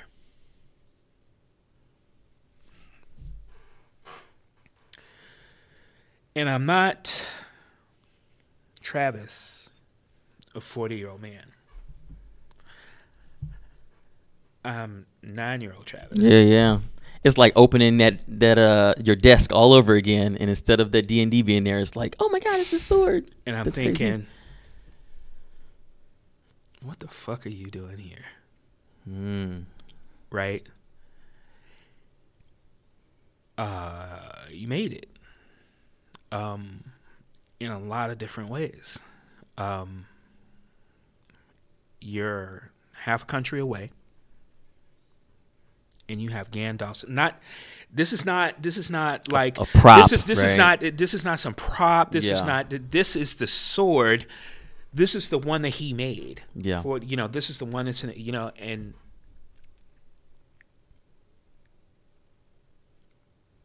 how many people get there, right? Because if the people in my gaming group, like the original white kids who saw me in fifth grade, or the guys that I grew up with in high school, you know, could see Travis holding Gandalf's sword, going, "Holy shit! How did I get here?" Right? Um, how many people get that that full circle, right? And so, I knew that if if if I had the opportunity, I had to do more. I you know I like I had to do more, and so now, right when when that opportunity, you know, uh, you know, came up, and I felt like I had a lot to give magically, but uh, you know, it, you know, it was just a struggle to do anything. And someone said, "We want you to come here to tell us good from bad, right from wrong, fab from five, and and shepherd, you know, these Lightstorm properties, primarily Avatar." Which was one of my favorite movies of all time. James Cameron, Mhm. one of my favorite directors. Mm-hmm. Like, He changed the game up with that movie, man. yeah, do you Big time. do you do it? And it's not just yeah, it's hell yeah. And so that's that's what I do and I and I think that those things empower me like, you know, so when I see people who want to do more or or you know, are looking for their break and, and, and if I can find talent, I cannot not help them. I, I, I, can't do it. And so so being in that space, holding that sword, going, this this is where you're supposed to be. And so now I'm doing it and, and I gotta tell you, personally, professionally, spiritually, I mean, I'm exactly where I need to be or where I want to be. Like it's it's it's crazy. My my my office is 20 steps from James Cameron's, right? Like um, you know, Jon Landau, who's the you know the producer that we work under, you know, like knows who I am, Mhm. right? Like um berates me every day. Well, not berates me, but you know, you know what I'm saying. Like, like He's building a bond with you. yeah, but but you know, like the crazy part is like you know, like when when I tell you like these key moments, like when I got there, a year after I got there, maybe a little,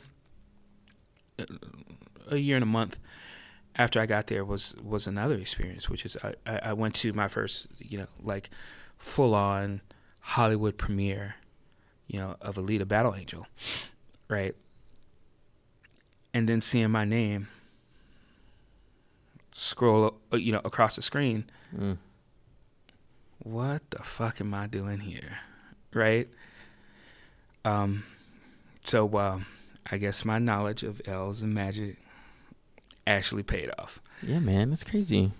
It reminds me of uh it reminds me of um Get Shorty, the new Get Shorty that they had out where he Mm. was like trying to be a movie. We're gonna be movie producers. Yeah. it's, like Yeah. that's crazy. and and so and, and so you know so the cool That's part for cool. me, yeah so the cool part for me is like it, and it's and it's strange because when it comes to Avatar, like there's gonna be a lot, you know, four more movies, Mm-hmm. right? Like I know what happens. Yeah. Not only do I not, uh, not only do I know what happens, but in my own area of Pandora, like I'm making whole new things. I'm making, you know, and it's not like, oh, this stuff doesn't matter. Like this stuff is actual fact inside of that world, Mm. right? So what I'm what I'm able to do is I'm able to show people uh, or you know through an interactive you know medium like you know this is Pandora.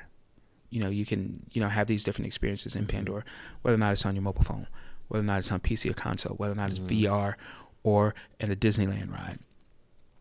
Being in, you know responsible for a lot of that, and then uh, you know being able to create like I did back at White Wolf, Mm-hmm. creating new Na'vi tribes and areas and, and, and things of that nature. So, your influences are, it, your influences to a product are far greater than from the design to producer type of influences where you want to make things better for people where you just came from in the design role. It's like your influences now are like so much more grand. Yeah, because you know it's it's it's it's almost like and so now you know when uh, you know when I when I talked to Josh and I said, "Hey Josh, man, like you know what do you guys need at, at, at Lightstorm, right?" And he sent me the job description, mm-hmm. and uh, Ed, when I tell you that they might as well have just put you're looking for Travis, yeah, because all the things that they were saying, I was like, I did that, I did that, I did that, I did that, I did that. I did that, I did mm-hmm. that, you know, it's perfect. This, yeah, it, it, you know, and so I feel like you know how you you know it, it, it feels like it feels like that Tetris thing, right? Like all the pieces fell into place, and um, and so Lightstorm is, yeah, I feel like it's it's it's where I needed to be. That's awesome, man. So I want to say congratulations. Thank you. I think I think this was a gold star interview. I got some tears out of you, man. Only time I see I've seen your tears. only time I've seen your tears before was uh, many many years ago. Many years ago. So, but uh, I do appreciate you being here and taking the time. My I think this was awesome. Um, there's a lot to be learned from this. Uh, not even from just students or the enthusiasts, but I think a lot of people in the game industry hearing your story and like where you came from, where you are now, and the joy that you have Uh, there's a there's a lot is there's a lot of pain like you're saying you have to deal with a lot of experiences good and bad before you get to the point of being overjoyed at where you are which is that's pretty awesome and with knowing, i mean you're there for a year and 10 months now but you know it's gonna you got like Oh, years oh my God. that- of, of wealth of knowledge and experience gained being here because you're gonna you're gonna be here for many many years to come it sounds like that's awesome Yeah, I mean, I, I look. I respect what I respect what you're doing with you know what, what you got going on here, and it, it and, and it's funny because when you talk to me about this, Mhm. it kind of dovetails what what I'm I'm doing. So I think that you know maybe we could you know combine forces in in, in some way, um, nice because um you know so me and some friends of mine are are are getting together and creating sort of a a, a space, a blog space. Um, and the name of it is called Tech Nubians. Mm, Um, nice. And so it's it's us. We black. Um, we represent like a, a lot of different factions. Yeah, yeah. Uh, whether or not it's production, art, anime, code, or whatnot. Um, and we're what we're trying to do is we're trying to show people like you can do this, right? Um, we are here. Um, have been here for for some time, and you can and you know check out like you know our resume because we're not just like some teachers who haven't done anything like you Mhm. know from from motion pictures to comics to you know uh, great games to uh, to you know all those all those different things um, we're gonna be doing some we're doing a panel at comic-con at, Mm. at san diego comic-con uh, to just let people know like the difference usually between like the people who really succeed and, and, and the people who don't is is is like you need to try mm-hmm. you know like a lot of times we let ourselves like stop us from from getting from from point a to point b because you think oh it's already been done or you know I, you know how do i how do i do this or how do i do that and what i want to do is i want to concentrate on dispelling the myth dispelling this myth that you know you can't do these things Yeah. or or that you're alone right? Um, and it's not something that we want to charge people for. It's it's like when I go to a show, or when I you know, or or, or some sort of some sort of panel, I get the same questions all the time, mm-hmm. right? And instead of telling the story again, making myself cry because I'm holding a sword yeah. or something like that, yeah. like putting it somewhere where I can just tell people, well, you could listen to, you can you can you can read this or you can or you can hear this uh, and if you have any other questions you know let us know so that we can build on this so right. what i want to do is you know is, is is join forces because i feel like you're doing you know much of the same work you know just so that people know like like look you know these resources are out there it doesn't cost you like eight million dollars you know just just do stuff right and that's that's the goal of what i'm trying to do here which is I'm offering this for free. Like I'm not I'm just going to put this online. Like right.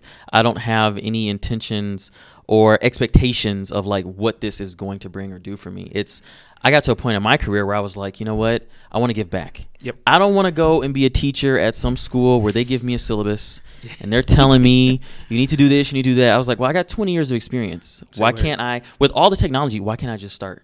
And so I had a dream about what what you see right now. Everybody can't see this, but what you see right see now. It I had a dream about this. Uh-huh. Now I didn't draw it out because I didn't want to over plan. I didn't want to go like, oh, it needs to be this wide, this long. This. I just went to Home Depot and I, I got I grabbed two people at Home Depot and I was like, I need some help. I uh-huh. got an uh-huh. idea. I don't have any dimensions of any what way, but I, it needs to be this and this and this. I was there for six hours. Nice. Collected. I had three baskets of, of, of, content. Wow. And they were like, "Are you gonna buy all of this?" I was like, "Yeah." I was like, "If we do it this way, it's gonna be cheaper." Yeah. I don't want to just buy something that's already done. I built all of this right here, and I, and it was fulfilling that dream. And then I remember when I turned the lights on, and I was like, okay. I need to start cutting people. I, I planned out everything after that point. After I did the labor, it was all falling into place. And I think the special moment for me was I stood up from because this channel is about multiple things. There's interviews, there's uh, tutorials, there's reviewing people's work. There's a lot of things, a lot of avenues that I have that I'm going down on this, but um, I stood up one night from staying up late and continuing on a tutorial, and I was like, man, this is gonna work. I like this. This is awesome. I felt I feel joy from going to work every day. You know, it's it's awesome. But I've been able to have a hobby now, other than working out. True. I have a hobby now where I'm like, oh man, I, I'm like double the joy and it's all just on me it's you know I'm, I'm, creating my own schedule i'm reaching out to people i'm reaching out to friends i'm reaching out to people who i don't even know and they're happy to be involved it's amazing and it's amazing man i don't even know what else to say like you this was a dream that i'm i'm trying to put into fruition and i'm making happen and it's it's crazy so i do like what you're talking about of showing people that you can do you can really do other than the benefits that i have from my career and uh, the knowledge and experience I've gained in saving and is only way I would be able to do this. Sure. In this capacity. Yeah. But that doesn't mean it can't be done. Um, you can start at any stage. People know? just need to see us, and yeah. people, you know, like, I, you know, look, like I said, I mean, I've been. This is year thirty for me. Yeah. Right. Um, and when I go to, uh, you know, school, sometimes you know during a career day or uh, you know, or when I just speak to people either in college or or, or whatever, they don't know we, you know, us mm-hmm. black folk in mm-hmm. particular, mm-hmm. are doing the things that we're doing, or you know, or how we got from here to there.